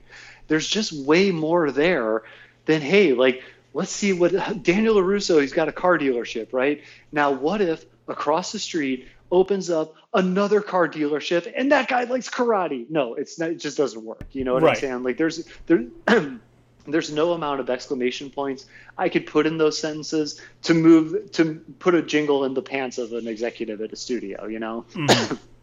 so, yeah, I think that this is the only way to do it. Um, I this is probably in my mind this is like the true continuation of the story. Like I would even say like that the Karate Kid two and three that, that, like doesn't even really have to exist in my mind. This is like the uh, the Michael Myers you know thirty years down the road where it just takes place after the second one or whatever. This is ignoring everything else. Oh, I wouldn't though because two and three are good. Two and three are good. Okay. Yeah. Oh, um, I mean, two's good. Three's just like let's just have people beat the shit out of each other with karate. Okay, okay. It's fun. Like it's it's not a great movie, but it's fun one of these days I'm going to get around to rounding out this. Whenever these movies become available, I don't know if they're on Amazon or Netflix for free right now or whatever. One of these days I'm going to do it because I have such an interest in the show and stuff. So I'm going to see it. I'm telling you, you're going to walk up and there will be one day randomly. It's just like, dude, I just saw the Karate Kid Part Two. You're right, it's pretty good. All this time. so, all right. Now, if you were to describe the middle-aged Johnny Lawrence in one sentence, what would it be? I, I already sort of you know said it, so I'll, I'll just go for it. But he's finally trying to evolve. it Okay. might not always be successful, but he is trying to evolve. Yeah, I gotcha. Yeah, man trying to evolve, definitely. Because he is almost like a devolved human being Mhm. and stuff like that. I mean, I, and this goes into my kind of answer, is just like, I put him as the meathead I never want to be because I do not understand, I do not understand these people, okay? Like, and you and I know somebody who is exactly like this, minus the karate and stuff. You throw in all the 80s hair rock and the, uh, you know the the pseudo manliness and stuff. We Mhm. know exactly. There's a three lettered last name individual of a person that you and I went to high school with and stuff for sure. Mhm. And it's like that's what I'd never want to be that and stuff. Like, how do you not know like what the internet is? You know what I'm saying? How do you not know like how to work a computer? Right. You're in your 40s. You're, you're like your your 40s or 50s. 50s or whatever. 50s. Yeah. Yeah, you're not that old and stuff like that. There are people who are in their 50s that are way more tech savvy than I am. And I'm not saying that this guy's got to be able to like hack, you know, hack NASA or whatever, but at the same time, it's like, you know, you're taking the laptop into a pawn shop and we're having a discussion about the plugging it into the actually plugging the laptop Mhm. in. hmm And I I know that there are people that are like that out there and it's just like this is something like I never want to be, you know, and, and particularly the um the moment with uh, Dee Snider and everything when he's in there taking Miguel into a Dee Snider concert, which I'm not gonna lie, I would be love to be. I would love to somehow sneak in a duffel bag full of beers into a concert It- and just open yeah. them up and slam them like that. But when he says like Dee Snider is like the greatest singer in the world or the greatest singer of all time, it's just like a sign of a devolved human Yes. being. You know, Exactly. like no matter how much one could like Twisted Sister, and I guarantee you, Twisted Sister's probably got some diehard as shit. Oh, for fans, sure. There is no way that like I could ever look at somebody who is even the most hardcore Twisted Sister fan that says Dee Snider is the greatest singer ever, and be like, yeah, this is a person I really want to talk to for. I really want to find out why he thinks Dee Snider is the greatest Mhm. singer in the world. I don't want that. Mhm. so yeah, it's just this representation of like it's this representation of like of, of, of manliness of like this of the meathead persona of even like just like the working stiff that I feel is like a very devolved human being, which is something I, I don't want to be. right. Yeah. So, all right. So to round out um, this section on William Zabka, after Cobra Kai's over, where's this guy's career going? You know, it's it's funny. I mean, even though he hasn't done anything super notable, um, uh, you know, prior, to, you know, since basically since I shouldn't say super notable because he's been in plenty of things. This guy's been working constantly since 1984. I mean, like constantly. Um, his, you know, most probably before this, like the biggest thing he would have been in, uh, he was in How I Met Your Mother for like eight or ten episodes. Um, he's just been he has been playing basically since he like turned 40 he's been playing like the same type of like sort of like attractive bachelor that you kind of feel sorry for that he's still a bachelor and Okay. now that he's like yet even older you know he's like what 54 55 I, he's gonna go on to because this this certainly is gonna help him and and Ralph Macchio for that matter like take some stepping stones after the show's over you know to to some new roles um but now he's gonna be sort of like I'm like imagining like a sh- like a show like the Unicorn if it didn't have Walton Goggins in it it'd have Bill- Billy Zabs in it Okay. Gotcha. he'd be the hot dad How the hell did Walton Goggins get on CBS in the first I, place? I Like- by the way I have heard that that show is not what you think it is it's it's not like a CBS sitcom if that makes sense I've I've heard the show is actually really good, and Yeah. I'm kind of afraid to start watching I- it. same because here. I, you like, It's I, got like, a cast I- that I really like too. Yeah, dude, it's like how do you put Walton Goggins, Rob Corddry, and Michaela Watkins in a room together and have it not be good? You Right. know what I'm saying? Like, I, I, I'm just I'm completely like mystified by this show, but at the same time, I don't want to be like going up to people like here in Los Angeles and stuff, being like, God, you guys see the latest episode of the Unicorn? Unicorn. It was Yeah. awesome. They're gonna be like, No, it wasn't directed by Fellini, asshole. like, so, yeah, dude, like he's this whole thing is definitely going to do something for him and you're right man this guy's been he's been consistently working and stuff like that he just doesn't have the um you know like how like ralph macchio is in entourage and stuff and Mhm. it's like hey it's the karate kid having this thing with drama Mhm. he just since he didn't win the fight and he wasn't the star of the movie he just like you know, it's it's you don't have the same kind of like comedic kind of weight that that comes Exactly. with that situation of like it's almost like if Corey Feldman were to have some kind of beef with Johnny Drama or something like that, like a character you could kind of build a humorous situation around, or hey, Yeah. that person is the Karate Kid, you know. Mhm. So he's definitely like I don't think he's going to become like the new Chuck Norris or anything Oh, like no. that. I mean, that, that definitely not happening there. But I I could see him getting like you know there's been a couple movies that have come out um, at least in the last 20 years where they are like martial arts centric and they are like a dark comedy wise like foot fist way Mhm. and um, the art of self-defense which you haven't seen the art of self-defense it's fucking great it's really good for like a jesse eisenberg movie i actually like jesse eisenberg in it and uh, he doesn't talk a lot which is what makes the That's movie probably so why, good. huh? Yeah. Yeah, right. yeah. So, um, like, I, I see him being like, you know, the kind of like the karate instructor, you know, who's like got the dark and it's funny and he drinks during class. Like, you know, he might even be like the the drunk, stupid coach kind of role Yeah, character yeah. going forward and Mhm. stuff. And so, like. This the this show did something for Martin Kove. It's going to do something for both William Zabka and Ralph Macchio. It's just I, I'm very interested to see like what kind of thing they do that's really popular after this. Because they're going to latch on to some whether it be a cameo in a major franchise they're going to latch on to something that gives them that kind of like mike tyson and the hangover kind of Mhm. um, kind of stature amongst like um you know the audience and stuff. Hey you remember william zabka's cameo in uh in the hangover 5 man that was like the best cameo ever. Like stuff like that No, I, I think you're absolutely right, and uh, let's let's pitch this right now to a Hollywood executive. William Zabka, Ralph Macchio, the new Odd Couple, and they just do karate the entire time. Oh, that'd be awesome. Yeah, that would be fucking amazing. They do karate everywhere they go. Like whether it be trying to get into a club, somebody at the grocery store. That's exactly right. Yes, you bet. A modern Zabka does. Zabka. Does. He's the sloppy one. He's the uh, he's the Oscar, right? Yeah, Oscar. Um, he does he does drunken boxing, so he's kind of like swaying all over the place, and and Macchio Right. does like the more like buttoned up like Shaolin or like even the Okinawan uh, karate. I'm Right, telling you, right, right. this is gold, baby. Oh yeah, I'm telling you, Hollywood. This, believe me, you guys are welcome for all the great ideas that have been pitched to you over the uh, over the years here on this podcast and everything like that. So you guys are definitely welcome for that. all right, man. All right, so we're going to move on to a couple of questions that I have just about the show in general. And I got to ask you this to start off with. Like, so, you know, we all know Cobra Kai used to be on YouTube Red, I think, or YouTube TV. One, they're It was, basically it, they're YouTube TV started as YouTube Red, then it just became YouTube TV. Gotcha. Okay, gotcha. Yeah, like I, knew- I couldn't remember, and that I think at the time I had we had two different versions or something like that. Dude, we had dabbled into every single possible streaming thing out here since we moved out here. So anyway, regardless, it was on YouTube, then moved over to Netflix, and since they moved over to Netflix, have they been dropping less f bombs? Uh, yes, but it has nothing to do with Netflix.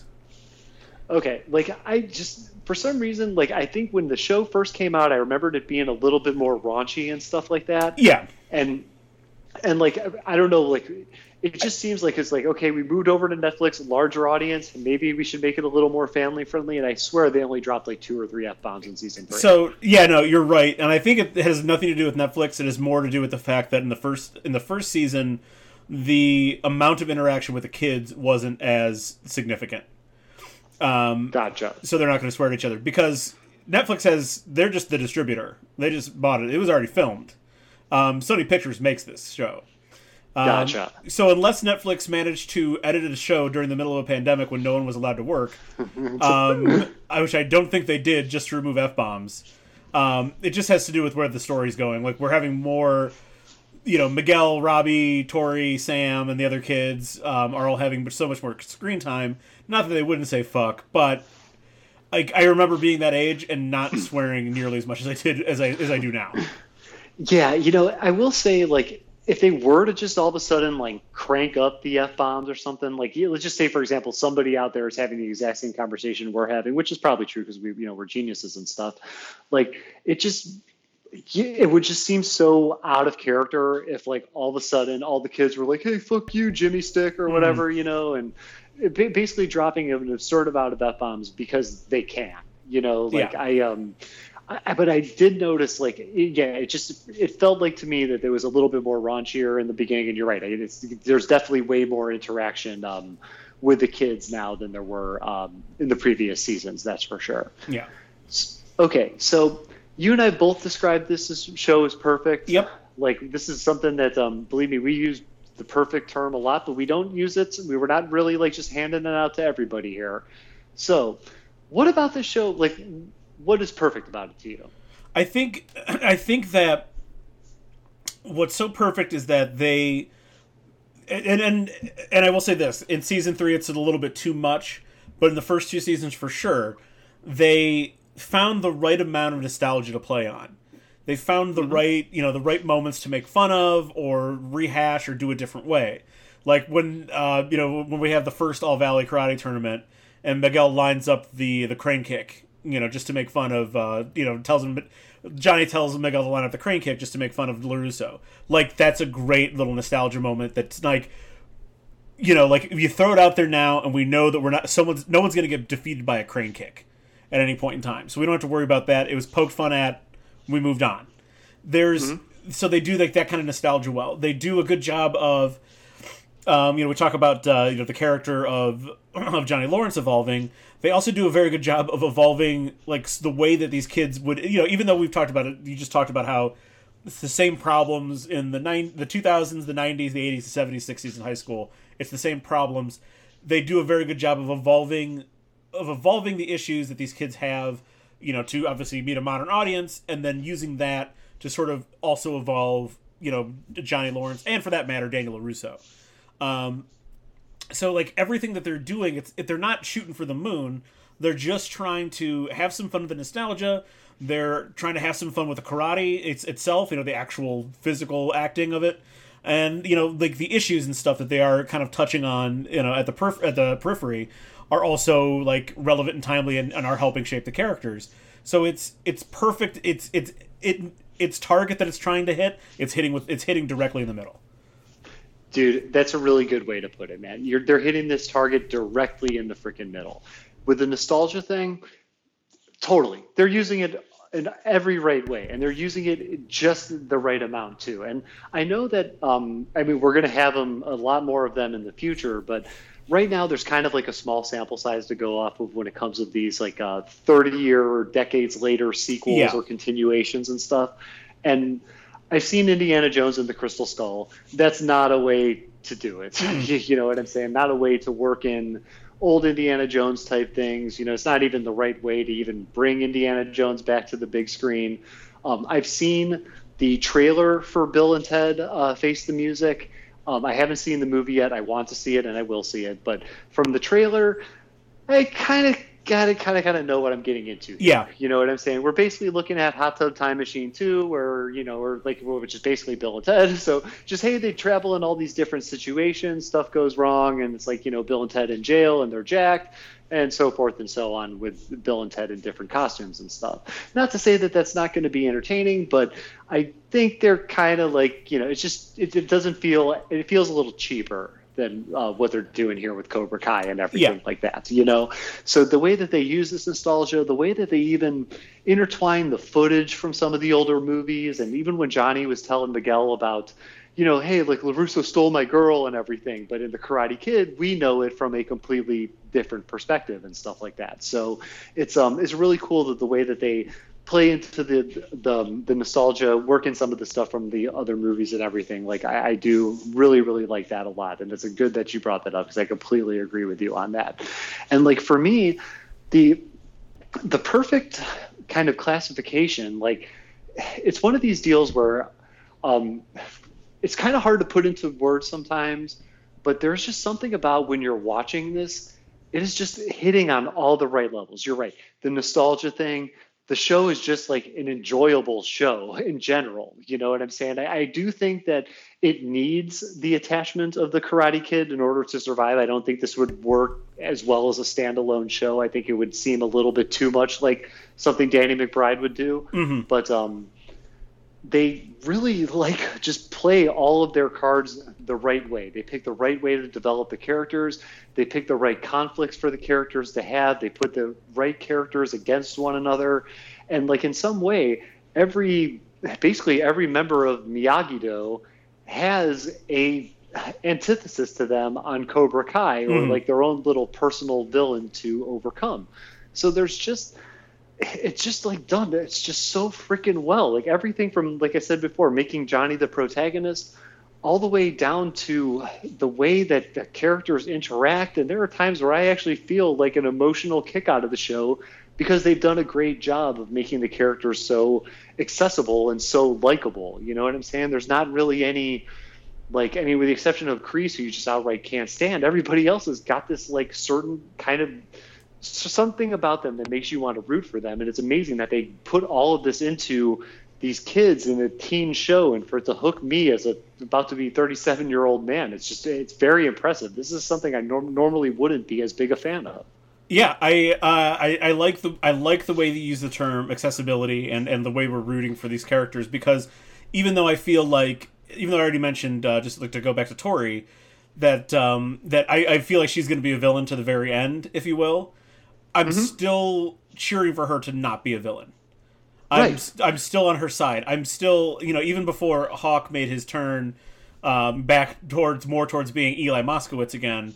Um, I was still cheering for again when we got you know we got the seeds of Hawk's doubt in season right. three, right? Uh, anyway, but like you know you're like you're you're just from season one to season three, you're like okay, we know that that's not really him in, in, in underneath that uh, underneath the tattoo and, and the giant uh, mohawk. Like we know that's not him.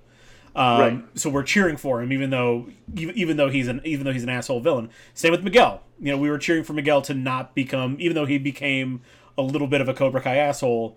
You know, we knew that he was going to come back, and we are cheering for that. So like, all of the kids, for the most part, we're all cheering for. We all want to do well because they are they are written they're written well enough that like we know enough about them, we know enough about their circumstances that we do just like you know like that the the last shot of of the finale in season three when Miyagi Do and Cobra or that at that point Eagle Fang, um, right. you know, finally come together. It, it's like it's like a moment that you are like it's like yes, like everyone can finally get on board with this. Right, ex- exactly, dude. Yeah, the whole God, the Eagle Fang thing. Yes, I fucking love that name too. I'm not gonna lie. It's That's so a, that is also sure. another style of Shaolin karate. Okay, interesting. I did not know that. I just thought that was something Johnny pulled out of his ass because that sounds something so appropriate for Johnny Lawrence to call his own karate dojo. yeah, exactly. yeah, dude. I, I'm telling you, man. Like, I have never. It has been a long time since, in my like, basically being over 21 years old lifespan that I have cared about child characters so much in a TV show. Like I, maybe the OC might have been the last one, and even by the time I was in my twenties, I, I the show had hit its uh, hit its end for me. But I shouldn't be as involved in the storylines of teenagers as I am in Cobra Kai. It's just right. kind of like, God damn, how old are you actually, Adam? Jesus Christ. Oh, and, and sorry, I was right. It's not Eagle Fang. It's Eagle Claw. Is the is the style of is the style of karate. Okay, gotcha. Okay, gotcha. Which still sounds like something Johnny Lawrence would yes. pull out of his pull yes. out of his hat for sure. So when um, when it comes to like paying homage to the original movies, do you think that they do a good job of paying homage to um, some of the other characters from the movies? Yeah, I, I, think they do. I think they do a solid job. There's times where it feels just a little bit too shoehorned in. Um, I know yeah. they. I know they wanted to get um, the, the Rob Garrison, who actually was suffering with cancer and died. Um, right. I know that they did want to get him into an episode, so like even though the episode where they take the road trip, uh, where they go up to Big Bear Lake. Yeah, they go somewhere. Yeah, in, yeah, yeah. There, yeah. Um, you know, even though that felt a little bit shoehorned in and a little bit too much like the, you know, like like their scene together in the first movie, um, that that was almost like out of necessity because like Rob Garrison was really sick, so it was like right. you either put him in now or like he's probably not going to be in it. Uh, you know, he's not going to have a chance to be in it. Um, right. But like it, you know, for the most part, they play the right. They play all the right chords in that regard. I think once we get to season three and we get to the Kreese flashbacks and we get to um, and this is something I'm going to talk about in, in, here in a little bit when we get to um, when we get to Okinawa, it's like now it's it's like almost beyond homage. We're just like replaying the second movie, and we don't really need to. Yeah, I gotcha. I gotcha. And like I um when it comes to the Okinawa stuff, this would be kind of at my like threshold for what I consider what I would consider to not be perfect anymore. You know, is when when he does go over to Okinawa and stuff. And granted, he does he has that like it's just like the one episode and everything, but that's that's kind of like the line I'm drawing. You know, because you make a good point about like some of the shoehorning.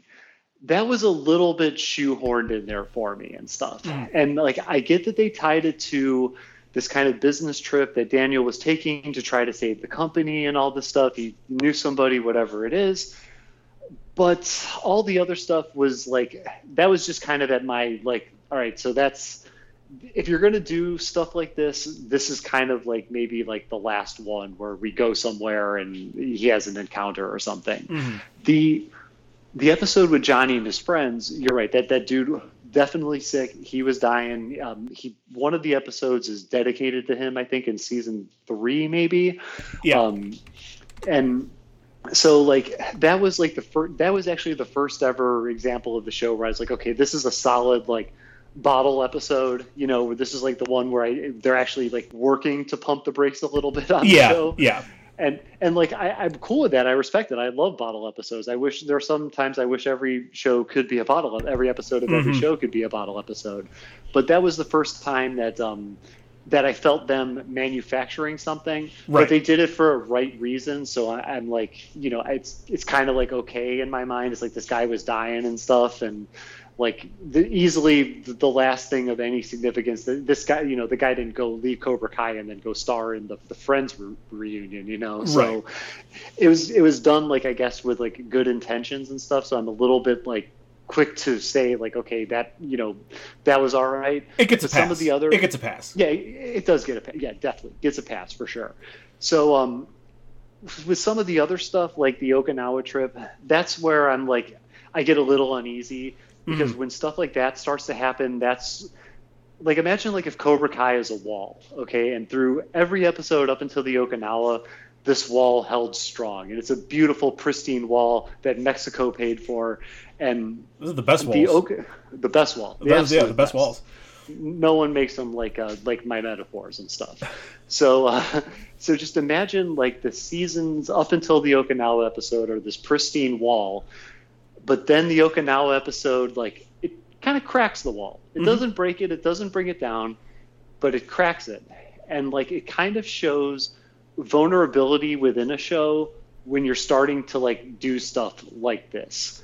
And it's weird because like the Elizabeth Shue thing, which is sort of kind of like I guess like in principle it's almost like the same thing, but it felt way more right you yes. know, because it's just Johnny and this love interest that he's had for a while. We've seen her in the first movie. Everybody, like every guy I know, loves Elizabeth Shue even to this day. She's fucking fantastic. She's like, wonderful. I love, wonderful. Love seeing her. So love it.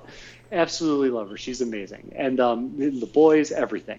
So like I um, I felt that that like little bottling worked way better than him going to, Okin- to, to Okinawa and stuff like that so it was cool that they paid homage in that way, in a way that's, I guess, working a little bit harder than just, hey, Daniel needs to go to Japan to try to save his business and mm-hmm. stuff. It's, I, I, don't know. I mean, like, what was he going to do? Go to Japan and not save his business? I mean, come on. Like, yeah, there's, there's, and like with the the difference between reintroducing Ali Mills versus Kumiko, um, played by Tamlyn Tomita, the same actress who played it in, in Karate Kid Part Two.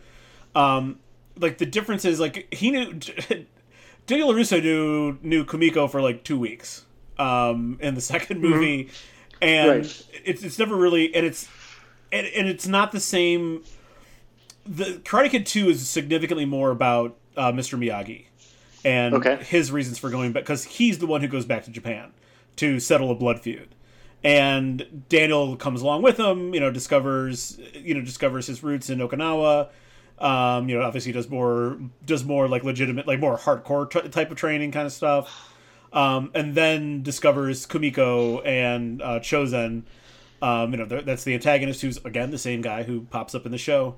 Um, it, it's but it's not like it's it, it like the way that those two sit in the film. It's very different from the way that Ali Mills is the the exact driving force that's separating Johnny and Daniel in the first movie. Yeah, I gotcha. I gotcha for sure. Yes, you bet. There's Ali's character is a little bit more relevant to the current situation than the Chozen is to the current. Right, the, the Chozen and Kumiko are, which believe me, I love seeing Tamlyn Tomita is in a ton of stuff. She's great. Love when she pops up in things, but like just like her character didn't need to be here basically. Yeah, yeah, yeah, yeah. I got you, dude, for sure. Like totally. And like there's unfortunately like when you get into shows that are like this or like I mean or even this whole idea of the the decades later sequel, there are times where it's like they're going to pull every string that could possibly like drop some mm-hmm. stuff down from the ceiling, you know. So yep. th- I think that was that was definitely one of those. Um, yeah, for sure. I like examples. yeah, I like the way you put that. Yep yeah, believe me, that's going on my tombstone too. So, all right. So, um, is there anything about the show that you think could be improved, and how, what is it, and how would you make improvements upon it? So okay, so there's two things, and I'll get to like the most uh, egregious thing here. Um, something that, that, they did try to correct in season three uh, by going partially anyway to to Okinawa. Um, so we have like in the first two seasons we have this and for that matter the well the movies but it's a little bit different but first two seasons we have all this opining about the spiritual nature of okinawan karate and karate in general and like what it's for you know it's defense it's spiritual it's um it's not just about kicking ass right? Like that's not that's not the purpose of karate. That's not the way daniel was taught. That's not like that wouldn't be in the spirit of mr miyagi. Um could we have any asian people in the show to tell you this? Some right. any actual Japanese people to tell you about this instead of just a bunch of white people from Southern California. Um, so they did try to correct it. Like when we get, we do get some some of more of that. Um, you know, with the you know just like the conversations with Tamlyn Tomita and like the letters from Miyagi. Um, we do get a little bit more of that, like sort of like the spiritual nature of Okinawan karate, and then with the the fight sequence, the training sequences with Chozen, we we get the we get like the you know like the sort of the history of karate of this type of mm-hmm. karate and like what it's used for and how it evolved and you know like the, the sort of like the sacred place that it holds. It's not just about you know for us in, in the united states we go to karate dojos to keep in shape and have some fun. There it's like we've been passing this down for five generations ten generations like these secret moves and stuff. Like it's definitely different. And it's good to see like asian people actually talk and tell you about right. it instead of hearing it secondhand from the white people I know. yeah, there's a lot of whiteness um, in this show for martial arts. That's for sure. Yeah, and then just and just real quickly here, some of the fights could be a little bit, oddly enough, a little bit more violent, or I would say like physically costly. Um, mm-hmm. Like with a few notable suggestion, with uh, ex- excuse me, with a few notable exceptions. Obviously, uh, Miguel getting breaking his neck um, right. and, and, some other like significant injuries. These kids basically walk away un- unscathed after every fight. Yeah, no, you're right about that, dude. They are like fighting fucking machines, and they seem to come off like basically like untouched. You know what I'm saying? And yeah. any injuries, the, any injuries they do have, they put a band-aid on and it's fine. It, it, they're not even like real crazy injuries. It's not like i mean Demetri had his shoulder miguel in his neck but like with all the other fighting going on you would think that somebody out there would sustain something that would prevent them right. from continuing to fight. I just like real quick like if i kicked ralph macchio is like almost 60 if i kicked ralph macchio square in the chest he'd be feeling that for about a month. Right oh yeah, dude, you'd obliterate. You'd you'd kick him in the chest, he'd lose an arm. You know what I'm right, saying? Like that's right. just, that's just how it is for sure, right? And my I'm glad you brought this up because the one thing I got a problem with is is the fighting. Like I got I got problems with it. Like you brought up a really good point about the the violent element and stuff like that. I got a I got a problem which I which you make a really good point there and I'm completely agreeing with you. And I got a problem with like the frequency of the fighting and stuff like that. A there's little, a it's a little much. Yeah, there's a little there's a lot of fucking fighting in this. And I I'm correct me if I'm wrong or if I'm if I'm going down the wrong hole here, but like I think they cranked it through the roof on season yes. 3 too. I yep. mean, you got like and I think it's in like episode 1 or 2 LaRusso and Johnny are fighting a guy in a body shop and stuff. Yes. And and I'm like, okay, guys, now I realize that karate is part of the show, but like, are you just trying to turn this into a teenage show and there's some adult characters and it just happens to have fights in it too? Yeah. So I think that they could use the fights a, a little bit better and to be more effective and stuff. Mm-hmm. You know what I'm saying? I'd agree. Now, yeah. now that means that they're going to have to like make up for like make up for lost time or whatever. So like we're going to need something to fill that space. And the only thing I could think of that they could do to kind of free up some time would maybe to start a little bit of some development into Johnny. I know that we've got some information, but I think maybe a light sprinkling of like a flashback storyline, something like that, that kind of maybe highlights some some significant some significant events in his life after losing to um, Daniel in the 1st mm-hmm. movie. Getting a little bit more about him may cut into the overall amount of screen time. I mean, it's going to cut into the overall amount of screen time, and that may may free up some opportunities for them to learn how to use these fights a little bit more effective. Because you know in the first the first um, season and stuff it, the first season's like it's awesome. I absolutely love the 1st mm-hmm. season. You get a good solid lay of the land. There's some fighting in there. It's entertaining. We get the characters. Season two it's a, a little bit different. It ends with a really cool fight scene and stuff that was just just fucking awesome. And then when you get to season three, it's almost like they found out that they're sitting on something valuable. And it's like now we need now we got the audience now we got some money maybe we got some extensions talking here. What the hell do we do? And it, it kind of just like it reeks of these like kind of moves that are made whenever tv shows become legitimate and stuff you know like they're just like after basically after like season two or after season three, like you know shows kind of start to take on like a whole new identity. And mm-hmm. I've heard stuff like ranging all the way from like season three is when they really make the decision on how far they want to take the show. What there's whatever like possible like conspiracy theory for this reasoning I could possibly throw out there. And like I just feel like now that we've gotten to season three, the some of the use of the fighting might actually take away from what the show is actually all mm-hmm. about.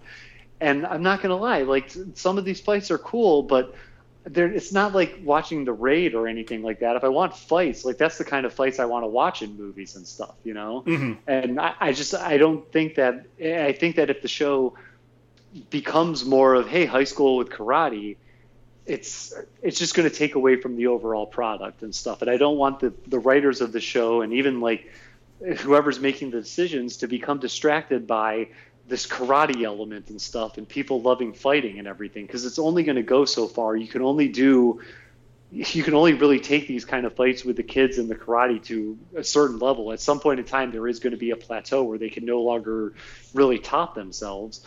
So like I think they need to start scaling things back a little bit to maybe save for some kind of bigger thing in the end, some bigger all-out brawl that they end the show on or whatever, as if there wasn't an all-out brawl already. Right, right. No, it's it's sort of. I, I want to do a quick comparison to to Entourage. That okay. I, I know we mentioned this before. The early seasons of Entourage, to me, are in are superior in many many ways and it's mm-hmm. because like the the the premise uh, the uh, the premise of Entourage is about someone trying to make it to the top, and that is always more interesting than a story about people at the top. And yes, the first season and even part of the second season of this show is about about Miguel and some of the other kids starting from the bottom and making it to the top. And now that they're at the top, where do you go from there? That's right. Yeah, that's that's a really good comparison with Entourage, and you make a great point there because it's hundred percent true. Like you can't have somebody rise too quickly because whenever they get to the top, there's nowhere else to go. You know, and mm. and then you and then you will fall into what happened with Entourage, where it's like, all right, let's make Vince really edgy one year. Like, what if there's just like one year out of nowhere, Vince starts doing coke? You know what I'm saying? Like right. that's how you set yourself up for that kind of stuff because the only way you could really take the character from being on top of the world is all the way back down again. Mm-hmm. And then and then all of a sudden, like Vince in one season, one and a half seasons, whatever, goes from being addicted to drugs and you know d- dating Sasha Grey and just a nuance in the industry to, yeah, great, he's uh you know he's on top of the world again, just like that. Right, right. Yeah, no, for sure. Characters and their and their growth and everything like that. It's that's definitely important, and how shows time out a character's rise to the top is vital to the the success and the future of the show for sure. And especially, and this is this is more of a, a symptom of modern modern TV, especially because of the streaming services. St- shows now are all story. The story has to be driven forward every single minute. Whereas mm-hmm. going, you know, just thinking about last year when I did my when I did my first first full watch of Lost, there are episodes where nothing happens, where right. it has nothing to do with anything, and it's and some of those episodes are the best episodes of Lost. When yeah. there when there's nothing, I shouldn't say nothing at stake, but the story of Lost is sort of taking a backseat to some mythology, to some other stuff. It's just we're just going to fill in some other stuff that's happening, and those are some of the best episodes of Lost. But be- yeah, dude, but because TV totally. shows don't get 20 episodes anymore, those those episodes like don't exist in TV. Yeah, I know, man. Like the, the example that I always go to with losses, there's this it's the very, very first episode where Daniel Faraday is the central character and we live in his mm-hmm. flashbacks and stuff. I remember like this is when I was total. I was a losty or whatever they loster or whatever they call yeah. themselves or whatever we call ourselves, I should say. Um, I would. This was in full gear, full throttle for me, right? And like I, I remember like in the previews for the the next week, the little snips you saw, you didn't really get that much about the episode. Just basically a montage of a couple clips and everything. And I was so like, I remember like you pick now to pick on to focus on Daniel Faraday. I was so mm-hmm. mad. I was like, what are they doing here? What the fuck are they doing? And then by the end of the episode, I was like, this is fucking amazing. I don't know why every episode of Lost can't be like this. Right. Because they they, they yep. answered a lot of questions, and um, they, whatever questions they they didn't answer, they kind of pointed into directions to either get resolution or to add another mystery element onto it. It was fucking awesome. It was so good, yep. and like and yeah and that's like that's an effective use of like pumping the brakes on a story and everything like that. Like why move a story forward when you can give the audience information that they've been dying to get for so long now? And it's amazing because they still didn't answer every question about the show. The, still, the show right. itself didn't answer every question about right. the show. Right. So yeah dude totally totally on board with you on that. So to round out this section just a quick one. Speaking of the future of cobra kai how long are we getting out of this? How many more seasons? I I would uh, how many more do I want and how many more are coming is are two different things. I would True. I would love one one perfect final season to wrap everything up. And with you know be it whether it's 10 episodes or if they tack on a couple more um, that's fine. I am totally fine with that. Probably it, I guarantee it'll at least get two, maybe even three more and that'll be probably one or two too many. Right. Yeah, I'm um, I'm in with you on one. I think one other season, this show could be wrapped up and be wrapped up perfectly, and be one of those shows that um, never really got bad, never got jumped, never jumped the shark. Yeah. They just did four, ended on a high note, and called it quits. However, money talks, mm-hmm. and I know, like, I'm pretty much guaranteeing season five. Like, I know they're casting for season four in Atlanta right now. Um, so season five is definitely, I think, in the picture. And I hope not. I honest to God hope not. But once again, knowing money and everything, season six might be in the somewhere in the mix too. Mm-hmm. And there's just it's yeah. one of those things with like, especially when you cast characters or you have a lot a cast of characters that are all like high school aged. How long are they going to be high schoolers? Yeah, that's right. And then yeah. are we, so are we going to do Miguel goes to college like like Saved by the Bell? Um, no, that's going to be no. fucking awful. Um, it, it's like they can only be teenagers for so long. They can only be in this storyline for so long, and then you got to move on. Like if you know if we want to if we want to do like if that's like the final some of the final shots like you know the, the of the of the fourth season like the kids in college the kids doing stuff away you know either with each other or not with it doesn't really matter that's fine. I don't need to. I don't need. We don't need to expand the story any farther than that. Right. Yeah, dude. Like, it, Saved by the Bell is a great point because as soon as they got out of high school, the show just it was just not the same. Granted, it was cool. Bob Golic and everything was. I was gonna say we could bring Bob Golic in. right, he could be the guy down the hall, the the same, the exact same part, like yep. the uh, the RA or whatever. and um, so whenever, and it's like this with everything though. It's the same thing with the OC. It's Beverly Hills 90210. It's all these teen shows. The minute that they get out of high school and they start to go to college, the show just it fizzles out. They're not able to hold the same kind of drama, the same kind of energy, whatever it is. It's just not there. So, yeah, man, I um, I'm really hoping that they that they do this right. You know, there's nothing that would really fuck this up more than carrying it on longer than it has to, for sure. All right, man. So the next section here is a really quick one. It's just some best ofs. We always got to throw um, some acknowledgments, acknowledgments at uh, the best ofs. All right, so started off, which um, best season of the show? It, for me, it's season one. Uh, season one, I loved seeing like the progression of literally like I love. I'm a sucker for like a good training montage, and the fact that we got essentially what amounts to a season long training montage was great. Um, but like also like the progression of Johnny Lawrence himself, Johnny Lawrence's relationship with Miguel and everyone else around him um, you know, and, and how and how Johnny Lawrence figures out that in his own very um, I wouldn't I wouldn't say regressive, but like in his own sort of old school way, can still be a positive influence in someone's life instead of a negative influence. Like that's mm-hmm. that's like a fun thing to watch in that first season.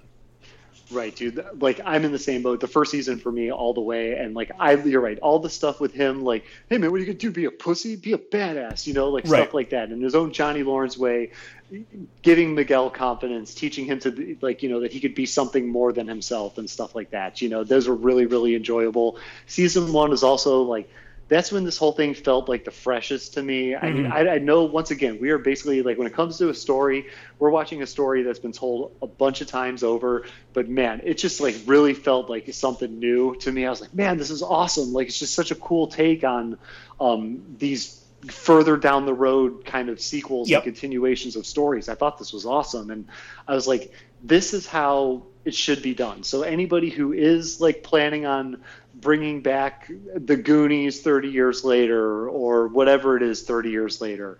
This is like the model to season one is like the model yeah. of how to take a movie they, to a TV show. I watched um, uh, Picard is like that. Yeah. And yeah. While in, I mean, it's first off, it's a gorgeous show. Like it, it looks really great for a TV show.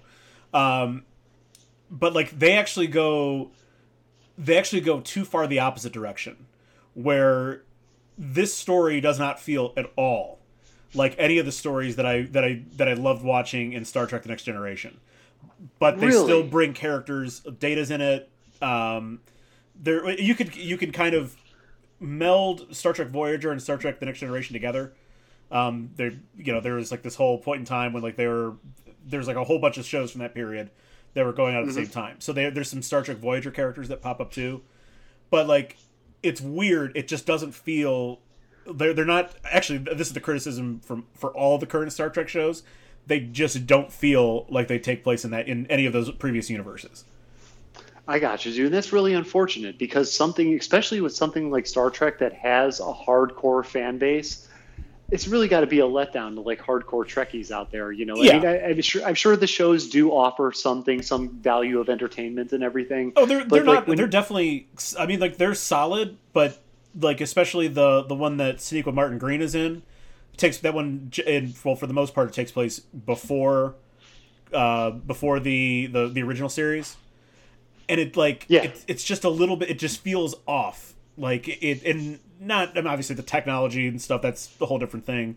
But like the mood and the atmosphere are so much darker than the original series. The mood and the atmosphere in picard is significantly darker than anything that happened in star trek the next generation yeah, and I mean that's got to be like a modern audience thing. People sure. love the dark shit nowadays. Like even even something that is remotely like happy or some something that not remotely, but even something that is like totally happy, almost like has to have a dark side to it in some way, shape, or form. Like, hey, this is a feel good kids show, and by the way, the older brother of this family is a total cokehead and does prostitutes, right. which we're right. only we're going to touch on in a little times, right? Stuff, you know, and yeah, I mean like that's um when it's something like that, I, I can understand how that could be like that. That could be very, very disappointing, and how like especially like with fans like with Star Trek fans and everything being as as animate and as passionate as they are.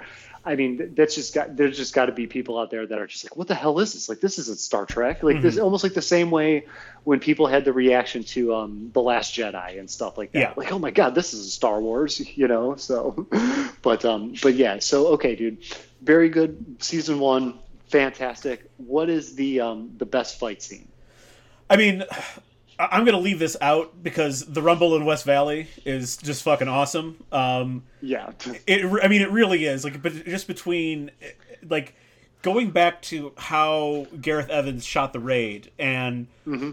how it was like frenetic, but like we got to enjoy all of the the stuff that was happening at the same time. They yeah. there's a little bit of that DNA in this fight where like a lot is going on. There's a lot of there's a lot of fast movement and motion, but like the camera doesn't like cut away or turn away to yeah. fake to fake that sort of quick movingness. Like these kids are doing a hell of a job in that fight. They are oh, dude, really yeah. doing a great job in that fight. So I I mean I think I'm gonna go ahead and put that in its own. That's its own fucking category. The Rumble in West Valley. Um, mm-hmm. Agree or disagree there? Just real oh, quickly. I agree with you. This is my excuse to talk about this really quick. Okay. I love that fight scene um, the whole thing with the camera and like especially it was just like a single can it felt like they were we were really in some of those shots for a long time. And it just it made me remind it just was a great reminder of like why there are sometimes you just don't need a bunch of fucking cuts and I always go back to this, like this is nothing original here, but I go back to this um, fight scene from Marvel's Iron Fist, and this got a little bit of a write up, and there was a, some traction about this particular thing I'm going to mention when um this was back in like 2015, 2016 when Iron Fist came out, and like there's this article that's like, dude, there is like 200 plus cuts or something, 300 plus cuts in a 45 second long fight scene or something like that and I mean, when you see it, I mean, it's you know which one they're talking about, like without even like actually reading the article. It's just so disorienting. It's just like, my God, like this is just somebody who either, you know, like has no idea how to film a fight scene or just wanted to or just thought going all out was like the best idea possible and it just blew up in their face. And the fight scene at the high school was just a great reminder of like man, just let us stay in the shot sometimes. Mm-hmm. You know what I'm saying? There does you don't have to cut to from a punch to a face or whatever every single time. Just let the camera just let the camera take a break and stuff like that. And it was great to see um, the camera following in different around the different hallways and stuff. I mean, it was awesome. So um, I wanted to talk about that. You're entirely right. It's a whole other fucking fight category on its own. But so, which one do you have? Um, yeah, so that, that's its own category, but for sure, it's and also like there's instead of cutting, there's a couple times in that fight in the hallway where they just turn. And like, yeah. here's the other fight that's happening right, right. behind yep. them. And like, you didn't need to cut to it. It looks great when you do that. It gives you that. It gives you that sort of feel that you're in the fight the same way that Gareth Evans did with the raid and the raid two, where you felt like you're in the middle of an action sequence. Um, yeah, dude, definitely. Yeah, Oh, yeah. Well, I was just gonna say, like, yeah, definitely. There's all these cool things where you're like, one person like will punch somebody, that person lands on the ground, the camera turns, starts a whole new fight scene. They did a really great job of like uh, inversing people coming towards the camera, turning people going away from the camera. It was just it flowed amazingly. Yeah. Um, but otherwise, I really, really enjoyed the first like hard fight that Miguel had against that kid Xander in the All okay. Valley and mm-hmm. I, I, I love it because it's just the, the beginning of the fight is when Johnny leans over to him and says, "Kick that asshole in the face for me."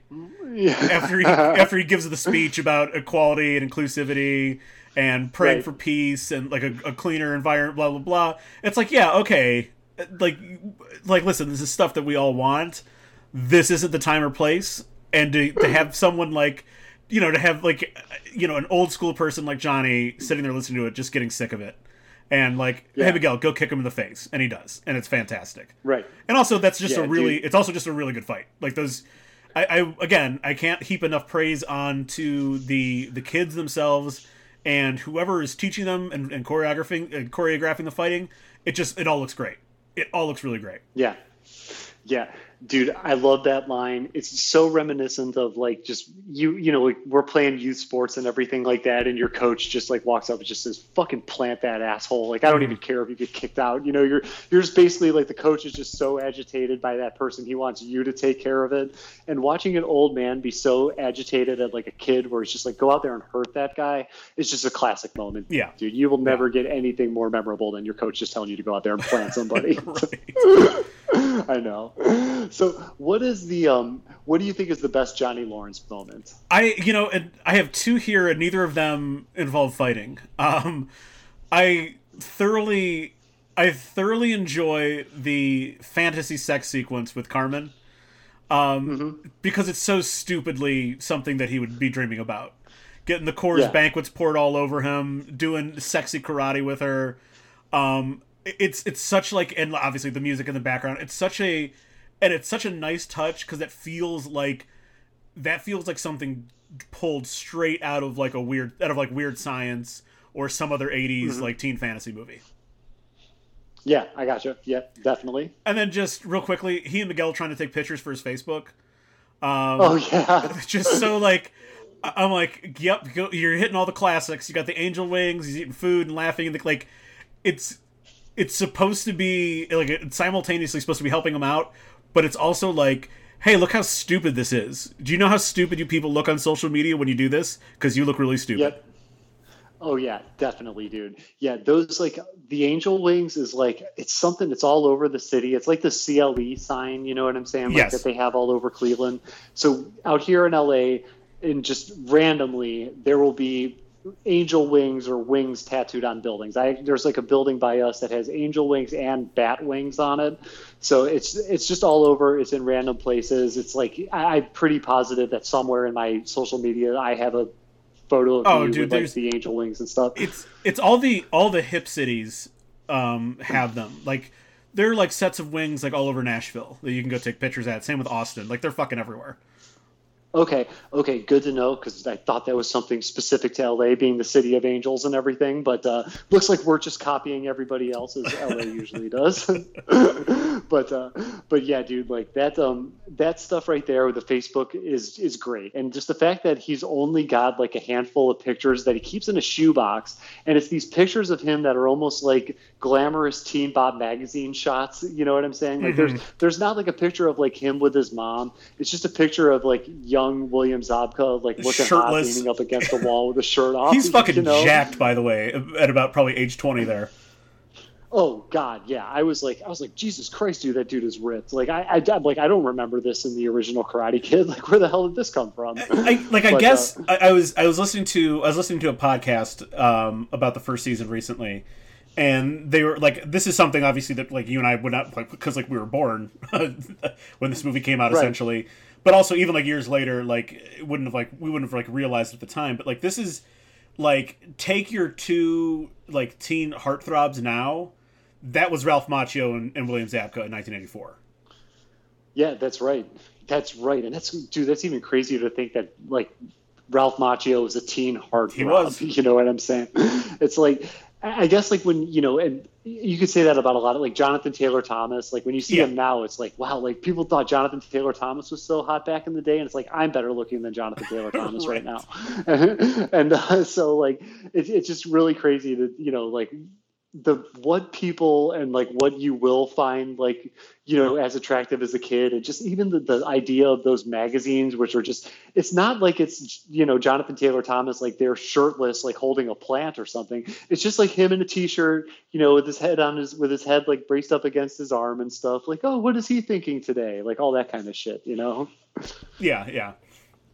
No definitely all right, man. And so yeah, my, my favorite moments. I'm um, really quick. Oh yeah, go um, I, even though I was knocking it, knocking the situation earlier, the whole thing with the Dee Snider concert was just too was just too great. Like them going into this this room with a bag full of beers, Budweiser's no less. It wasn't even the Coors banquet, but they got a duffel bag into this concert space, which clearly built for television. Like oh, they did yes. not make an attempt to go with any realism behind this whatsoever. You know what I'm saying? Like mm-hmm. they didn't just sneak him into like the Whisky a Go Go or something like that. It was just like warehouse convert warehouse with a stage built. Yep. And it's just and it's just this dude and Miguel rocking out to Twisted Sister, and Miguel in the wheelchair rocking out to Twisted Sister. I'm like, man, I'm telling you, like, just to be that young and to like know that you could be that happy about even seeing Twisted Sister, it just reminds me about like what it felt like to be that young and that naive and just being so happy mm-hmm. to like be out of your house and, and doing anything other than being in your house, you know. Right. Yeah, I do love love that moment. So, all right, man, we're gonna move along into the last the last section of this um, of this discussion here, which I got to start off by um, going. I want to go over this whole thing, then we'll get into the, the thought exercise. So, all right. So around the time that I'm watching Cobra Kai, and I'm going to explain the reason why I kind of wanted to get into this, there was this a series of articles that dropped that covered a rise in the sales of chessboards, and they attribute this to the Queen's Gambit being on Netflix, and they have started. And there's this now coined a term going around called the Netflix effect, which, which uh, I think you're I, using incorrectly, by the way.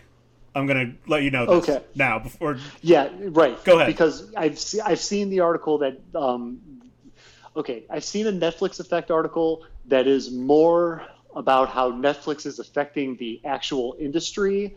There's a, than... there's a, there's two books about it. Okay. Okay. Gotcha. Yeah. Okay. So what I, you know, based so what, I'm getting here, what I yeah, put yeah. this question down is like, I don't even is number one. This is just fucking what happens, right? Like anytime something's popular, people are always going to yes. be getting into it. I, I don't fucking feel that, um, and I'm going to go right into this part too. I don't even fucking feel that this is even worthy of the discussion. And if people are going to quote unquote call a Netflix effect, they should be talking about this article that I read, which is like, hey, by the way, Netflix is kicking ass, and hey, by the way, Tenet, you lost a hundred million dollars. You know what I'm saying? Like, mm-hmm.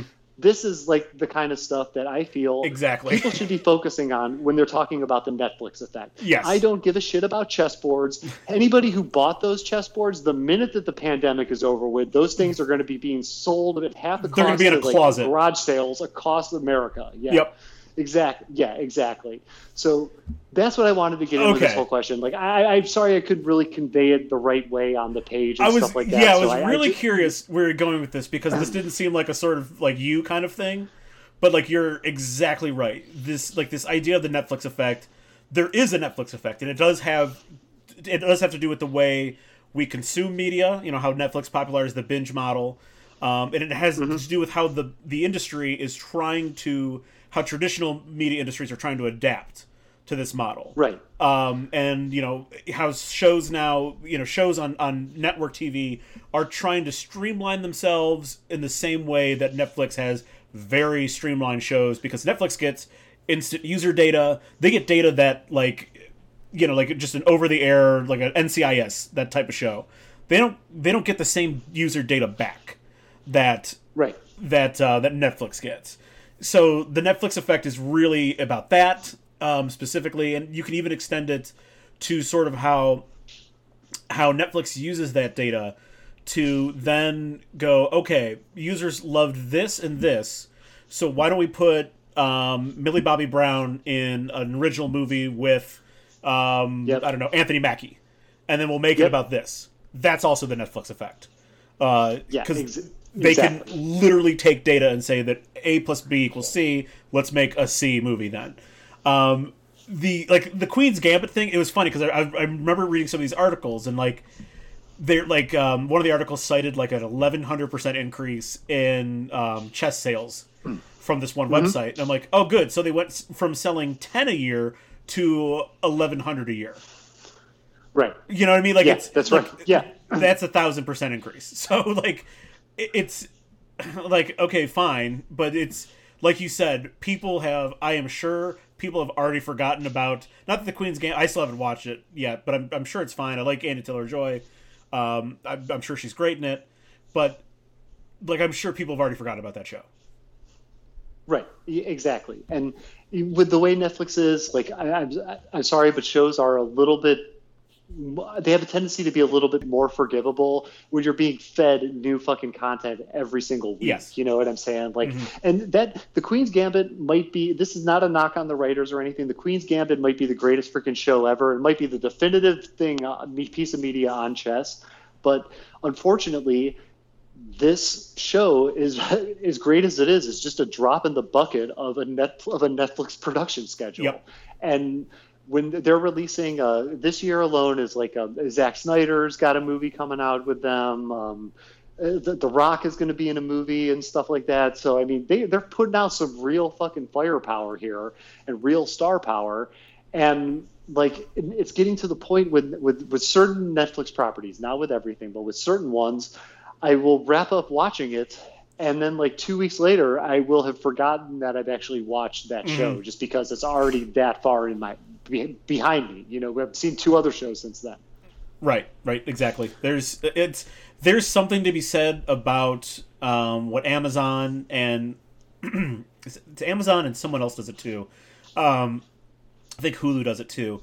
The the drip model of you yeah. know dropping two or three episodes and then HBO Max does it too. Um, dropping two or three episodes and then you drop one at a time after that. Mm-hmm. There's something to be said right. about that drip model because I those shows stick with me. It just, I mean, just the, the, essentially the regular model of how we used to watch TV sticks with me much right. more than cramming eight episodes into a weekend.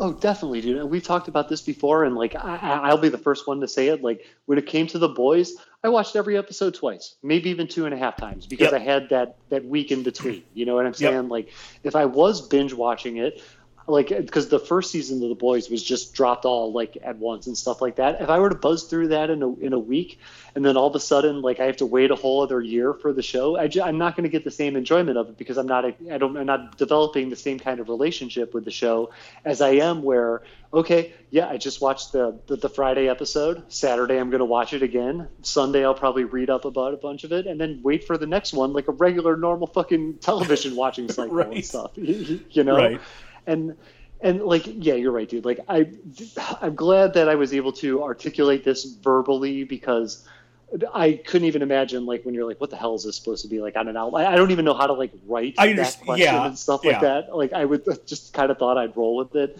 And it just it just kind of becomes infuriating at times. And i know that it's not going to stop and it's definitely showing no signs of letting up at any point in time soon. But i just think that there are some times where people really focus in on the wrong kind of shit. And the, this whole stupid story is just one that I think we could have done without. I don't need to know about the chessboards. We have way too much going on in the world and stuff like that. And I don't think that people are really embracing the reality of what is actually going on here, where it's just, you know, people don't have anything to do because of the pandemic. They see a really, really great show. Mm-hmm. They decide to go out and spend $25 on a chessboard and stuff. And then once they get it and realize that chess is actually pretty hard and nowhere near as easy as I'm sure the TV show makes it look. Yeah, right, right. It's not checkers, buddy. They're, right, right. They're gonna they're gonna freaking lose interest in it and stuff. And like it's, I mean, it's great for that company that they made sales. I'm, I'm happy that you know Netflix is at least giving the opportunity for people to maybe experience something new. There's really nothing wrong in that. But where I do think the the line needs to be drawn is this isn't worth a lot of media coverage and if you're going to be focusing on stuff that Netflix is doing to the industry, chessboards is not the thing that we should be focusing on. You know, I'm, and even though we talked about, you mentioned some really great and very like insightful things about like you know this Netflix effect. I'm pretty sure that there's probably a bunch of fucking muckraking stuff that Netflix is doing. Why don't you look into that? You know, let's, uh, yeah. Let's, like we don't. I get enough. um between following like George Conway and a couple other people, I get enough corgi videos and cat videos, and Jess sends me photos of our cats all the time. I get enough enlightened through animals doing stupid shit. I don't need to have like feel good stories about a chess comp- chessboard company selling a bunch of chessboards. I just I, I, I guess like that is like my line. And I was re- when all this stuff happened, and this was a big um, when this like little it wasn't big, but I mean when this whole little kind of thing broke, you know, six, eight weeks ago, whatever the, the time period was, I was just a this was like one thing for some stupid reason that just like really like enraged me. I'm like, who the fuck cares about this? This is fucking stupid. Like I was like actually mad about it. No, I I I get you. I, I I really believe me. I totally get you on that. It is a stupid. It's just you're right. If honestly, I like. I wonder. I don't want to get too far into this because I want to get back to your original question where you're going to go with this. but like, how many shows like the Queen's Gambit, which I'm sure was totally fine. Like, I do not. I'm not taking anything away about the anything uh, you know about the quality of the show away, but like Tiger King was huge. Queen's Gambit right. was huge. How many of these shows would have been that big if there wasn't a pandemic? That's ex- that's exactly correct. Yeah, that's exactly right. There's there are people out there who have pr- pretty much watched everything that Netflix could offer, which they wouldn't normally be doing yep, if there wasn't. That's what I've been doing. Going on. yeah, right. oh man, yeah. I've I've been doing the stupid thing and buying stuff and spending money to keep myself occupied and stuff. We just bought a new uh, we just bought a new camera for the production company thing mm. and stuff. So I've been learning that. Um, the only real shows I've been I've been it's I've been watching the show Man Seeking Woman that came out like about five six years ago something like that. It's taken me this thirty episodes of the show. I'm on three weeks of watching it because I just haven't had the time. Right. And I need to watch I need to watch more TV. Okay. So anyway, gonna pull out pull out of that one and get back to where I was originally going, which is the big thought exercise portion of the episode, where we just assume that the Netflix effect causes a rise in interests in martial arts. Okay. And uh, but before we get into this whole thing, I um I just want to ask you. I can't remember if we I, we might have gotten into this. I can't remember specifically.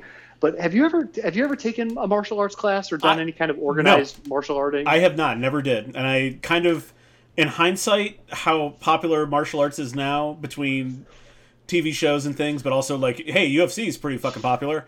Um, kind of really regret that I never did, but no, I never did. Okay, yeah, I, I couldn't remember. I that's I couldn't remember because I, I know we got into this in the uh, in the fitness episode and stuff like that, and I that's what I thought you said. I couldn't. I, I anyway, that's what I thought. Glad for the refresher. Thank you very hmm. much. Mm.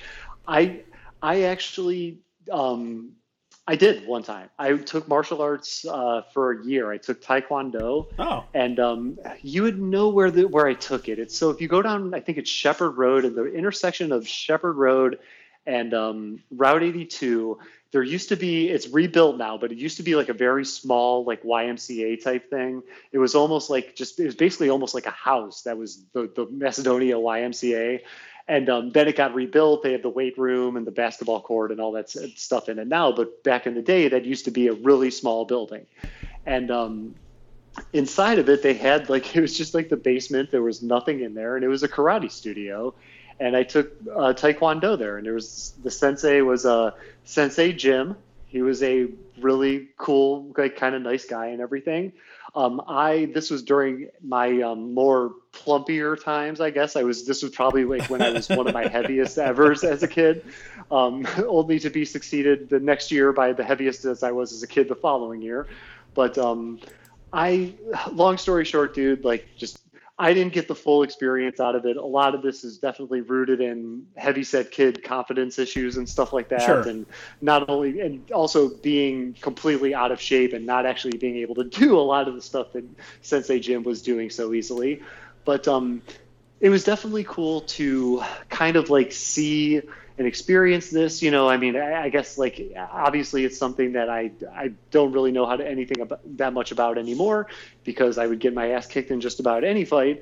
But um, it was cool to like you know at least say that like I had taken martial arts at one point in time. Just just to just to, just hey, hey, that's, that's some street cred there. Not know? a lot of people do it. Yeah, you know, some, so if I ever was in South Central Los Angeles wearing my suit of $100 bills, somebody comes up to me like, dude, I had one year of Taekwondo. You sure you want to fuck with this? And then I'm easily shot to the head. so, but uh, another really interesting thing, um, I took, I was, I had one class. I took one class where um, I was actually in Chanel's junior wrestling program for like a day when I was a kid. Um, and I was basically taken to Chanel High School as a very heavy set uh, 10 or 11 year old to get into their junior wrestling program. And mom's like, dude, these wrestlers got like a pretty good workout and stuff, right? I was getting my ass kicked yep. all of 10 minutes into that thing because all, all they were doing for, was running laps around the school and stuff like that. And it's like, hey, we're going to run laps. Just start running and I'll see you in a half an hour. And it's like, all right. And then 10 minutes into it, I was fried. I did not last long in Chanel's junior wrestling. I, I, was going to say, just I, to put I, that out there. I tried wrestling in middle school and found out right then and there that I was not man enough for it. Um, that yep. I'm like, you're, I'm like, I'm sorry, we got to run for 40 minutes and then just run for 40 minutes. And then we have to essentially lift each other up for the next hour and throw each other all over the place. I don't think yep. I have enough stamina for this. I'm out. Yep, nope. I I hear you on that one. That was it was totally totally not for me, dude. And like then after we're done, I don't even get to eat my favorite foods. Yep, a, gotta starve yourself. A, Sorry, as a reward for right. And get ready, you're going to be starving yourself all week too. And wear these plastic bags when you sleep. So, all right. So I, I wanted to touch base on that, like um, just to kind of get a little bit of some personal experience in there before we jump into the heart of it all, which we are at now. So, all right. So with this rise in interest in martial arts, there's a sudden demand across Northeast Ohio, and we're going to stick with Northeast Ohio because I will guarantee you there is zero shortage of karate dojos in Southern California. okay. Like oh, I, my neighborhood. Sure. I, my neighborhood has one, and we only have t- we live like between five and ten thousand people living in my section of the city. There's a karate dojo here, and then there's like four other ones in a, in a two mile radius. I mean, so we have there's, there's no like shortage a, of them. There's a small handful just in Twinsburg, so I have to imagine there's a very large handful just around you yeah. Oh, that's a very, very large handful indeed. That's for sure. And you're right. Twinsburg, they did have a surprisingly large amount of uh, martial arts studios. There's, and there's one here. I was I was curious. I was looking it up. Not sure when I had I would have any time to do an adult karate class at this point in time. But there's one that like they have like all sorts of like you know uh, you know levels, and one of them is weapons training. So like really, this is like a really this dojo does like a lot of shit, and it's like right in it's I think it's um, I think it's on like I think it's on 82 is like you're entering Twinsburg from Macedonia. Um, along okay, like okay. one of those sides, like the strip malls, or not the strip malls, but like by the industrial stuff. I gotcha. Very interesting. I'm going to ask you one quick question. Like, if you if you know the answer, it's it's cool. You don't have to mull on this. But um, when I was growing up on Route 82, but going in from Northfield into Sagamore, like right by Quick Check, they built this brand new building and it was huge. And when it first opened, it was a karate dojo. This would be, I would think, if you're going west on 82, this would be about a quarter mile to a half a mile basically between the insurance company and the one really shitty bar over there that 82 and 8 i think is the name mm-hmm. of it. Basically between 82 and 8 and quick check. Do you, do you are you aware of did you ever like see this building or any is they had a huge like karate dojo logo on the side of the building and stuff? Uh, i think it might still be there.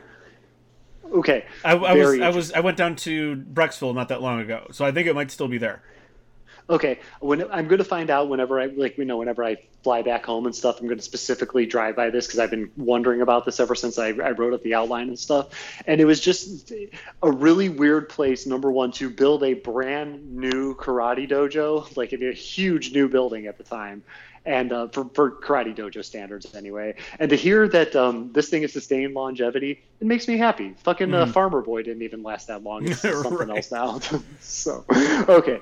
So with this rise in martial arts studios, and by the way, you have just decided to open up your own dojo. And to make things easier, you've come into a fuck ton of money in the process, and you are able to go all out with your martial arts studio. So I'm just going to ask you all the all the questions at once. So, what do you name your dojo? What's your logo? What Northeast Ohio strip mall slash shopping center are you going into? Um, who is your sensei, and what kind of martial arts do they teach? All right, so I, I, my the name has an explanation behind it. The name of my dojo has a quote behind it from a TV show that I'm going to recommend when I get done with the quote. It's a little bit long, but uh, the name of my dojo is the White Mountain Dojo, and here's why it's called the White Mountain Dojo. this character is talking to another character about um, this gang that he crossed. The gang's called the Fung Hai. Let me tell you something about the Fung Hai. They believe they're direct descendants of Genghis Khan. You know, the Mongols, right? The biggest empire in history. The Mongols. They came riding out of the plains like demons, pillaging whole cities. The Chinese need to know their enemy, so the Emperor sends his scouts out to the Mongolian plains. They get out there, and in the distance, they see this white mountain rising up where no mountain should be. They get closer to this mountain, and you know what they find? Bones. An entire mountain of bones. Hundreds of thousands of skeletons just rotting in a fucking pile. That's when they understood what they were dealing with. My dojo is the White Mountain Dojo. Um, that's what you're fucking dealing with. So it's just like a it's a real simple the mountain's just basically going to be kind of a real simple maybe even just like a triangular uh, white logo white triangular logo but it's going to be over top of like a blood red striped sun. Nice. Um, the strip you know I, I as i was thinking about this strip mall thing i'm going to put this i'm going to find an area in cleveland in suburban cleveland where we got a lot of good athletes. Um, bigger area some bigger you know kids that would otherwise play football or wrestle or something so man, I'm gonna like drop this probably into like Strongsville. Good, um, good call. Give me those kids. You know, I mean, like they're always a very solid public school. So let, us let's, let's take some of those kids. Um, I'm gonna I'm gonna go to the karate style first. Um, I'm going with uh, it's called Long Fist, or in Chinese it'd be uh, Chang Quan, and okay. this is like the really acrobatic style of, of karate that you see in a lot of movies people doing like flying spin kicks, jump kicks, back kicks. It's it's pretty well balanced between upper body and lower body, but like the spectacular stuff is like the jumping, spinning heel kicks and stuff like that. Like it's everyone's seen it before. It's real dramatic looking. Um, there's plenty of it in actually in a Cobra Kai. Um, mm-hmm. But uh, so my sensei, I'm going with a fictional character as my sensei, and you'll know exactly why. He's he's this is someone who lives up to the name the White Mountain and that is I'm going to go ahead and bring in from the raid. Mad Dog is going to be my sensei. Nice. I need a very, wild very fucking nice. animal that has no problem hurting people. That's going to be the uh, that's going to be the leader of my of my dojo, the White Mountain Dojo. Awesome, dude. Fucking awesome. I love the thing about the White uh, Mountain. What show is that from? You should watch this show because it's on HBO Max and it's uh, Warrior. Warrior. Okay, that's the Warrior show that everybody's talking about yeah. now. I was like, I was like, why is this UFC movie so popular right now? I was like, what is going no, on? No, no, no, so no, it's a show. No, no, not not UFC movie. It's it's based on it's based on some uh, some unpublished like Bruce Lee writings. It takes place in the 1870s. Okay, fantastic. This sounds something I would love to check out. I was like, what, dude? I'm telling you, no joke. I thought that that movie was having a resurgence. I'm like, what did Joel Edgerton do? Did he get no, me too or not, something? It's not that one. okay, thank God. All right, because I, I absolutely love that. And be- before I get to mine, I want to ask you something about um, just when it comes to dojos and the gym and stuff like that. Like, what do you think about the UFC gym idea? Like, to me, it looks basically like you have gym equipment and then there's fighting stuff. Like, do you like is this like the future of gyms like did they get onto something here like get into onto something that's, like on the ground level of it that's a really good question the way i see it it, it is really so here's here's the problem that the UFC faces. They they have a lot of like really I mean they have plenty of people that want to fight. But a lot of these people are fucking dumb shits. Um, just like they're people that they would rather not promote as as being like top you know top tier UFC fighters. Be it that Colby Covington asshole or just some other other dudes who are like they're they have terrible criminal backgrounds. They're racists. They're whatever. They're just like not promotable. And I think this is like UFC's first attempt to get someone when they're young and mold mm-hmm. them from the ground up into how to be a UFC star. Because a lot of these a lot of these UFC fighters, men and women for that matter, they come into the UFC significantly later in life. Um, mm-hmm. you know, they were boxers, or they're you know, they're wrestlers, or they're just people who got beat up. And right. they were pretty good at getting beat up.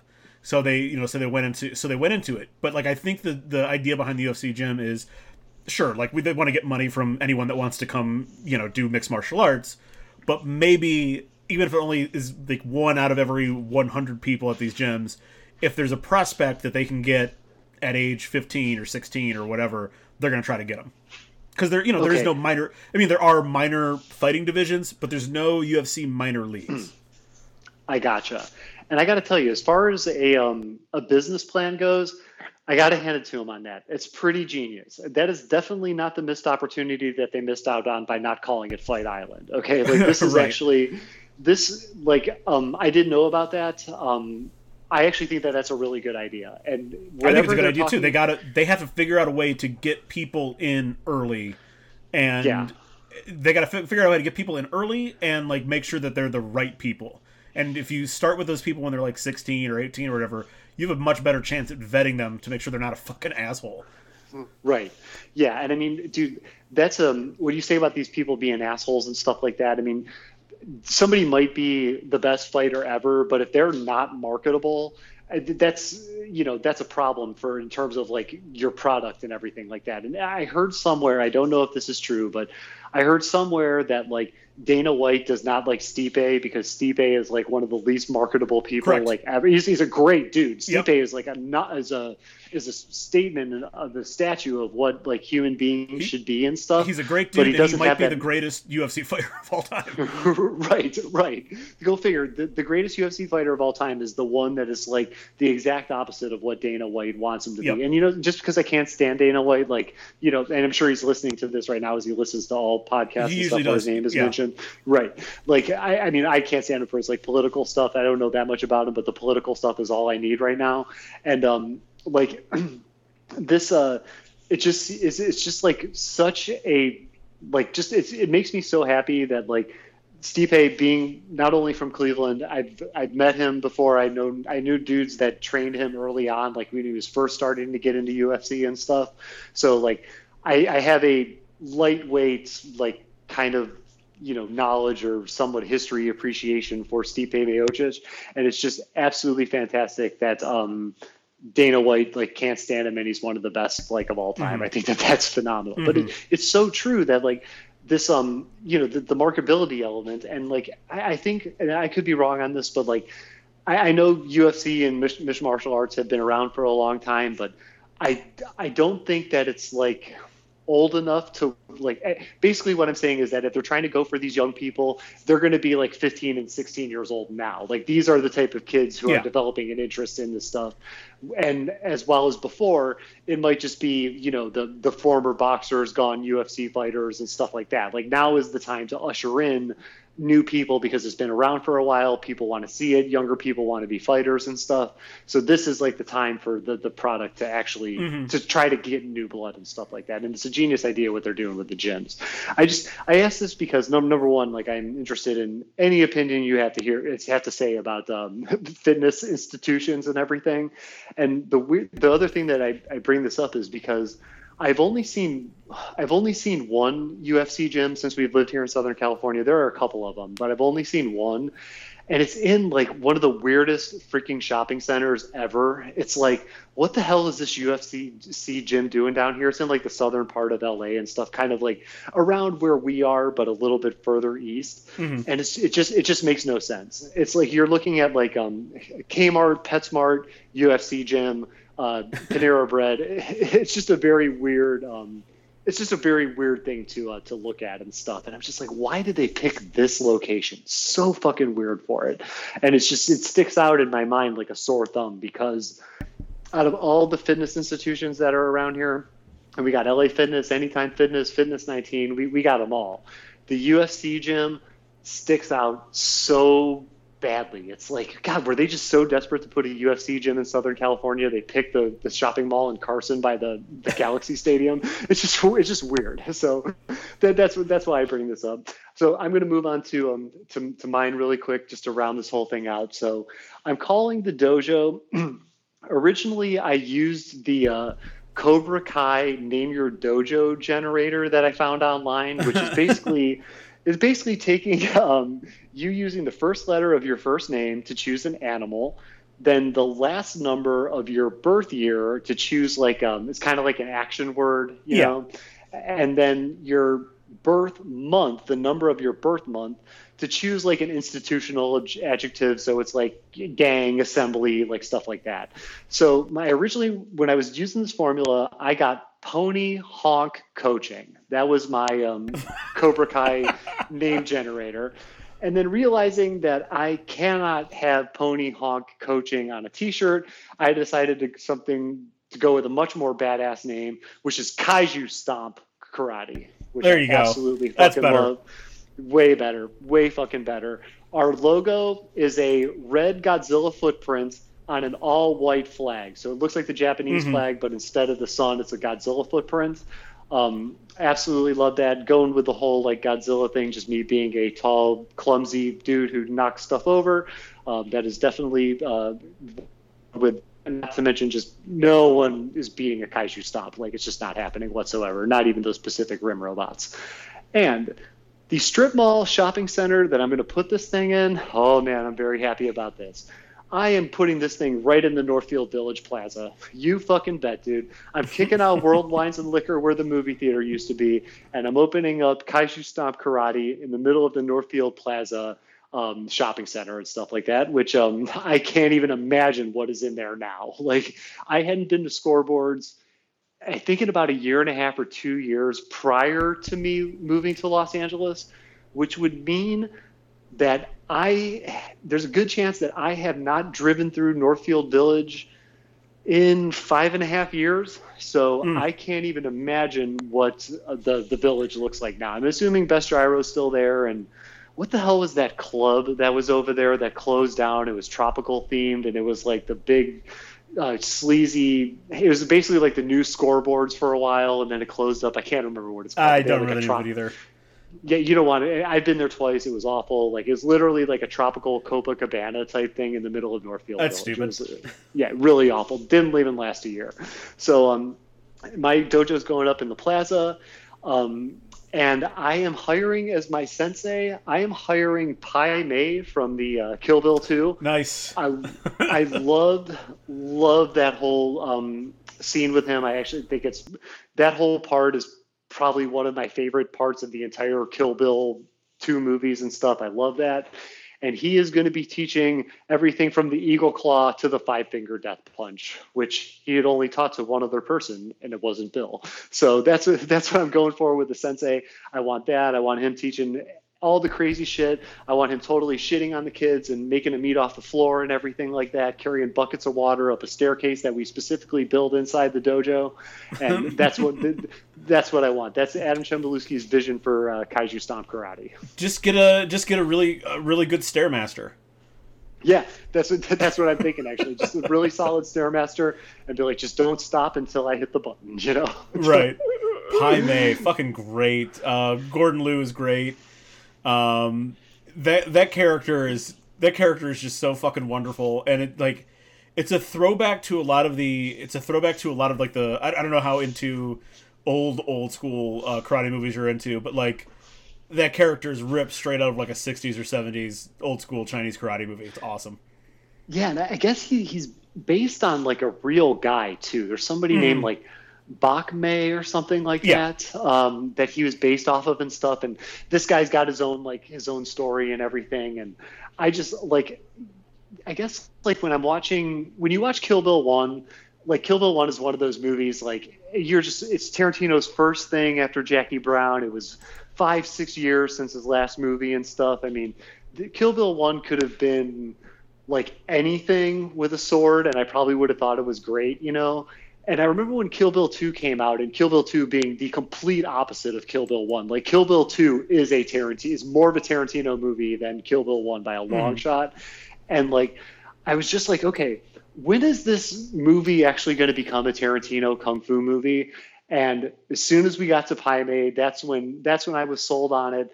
That's when like I mean like to this day I actually like Kill Bill like Kill Bill 2 a little bit more now after I've had a little bit of time to mm-hmm. appreciate it and stuff. And the, the him putting that character in there it's like that's what I was sold on in the beginning. Like that's like the Tarant like Tarantino like char- kung fu character.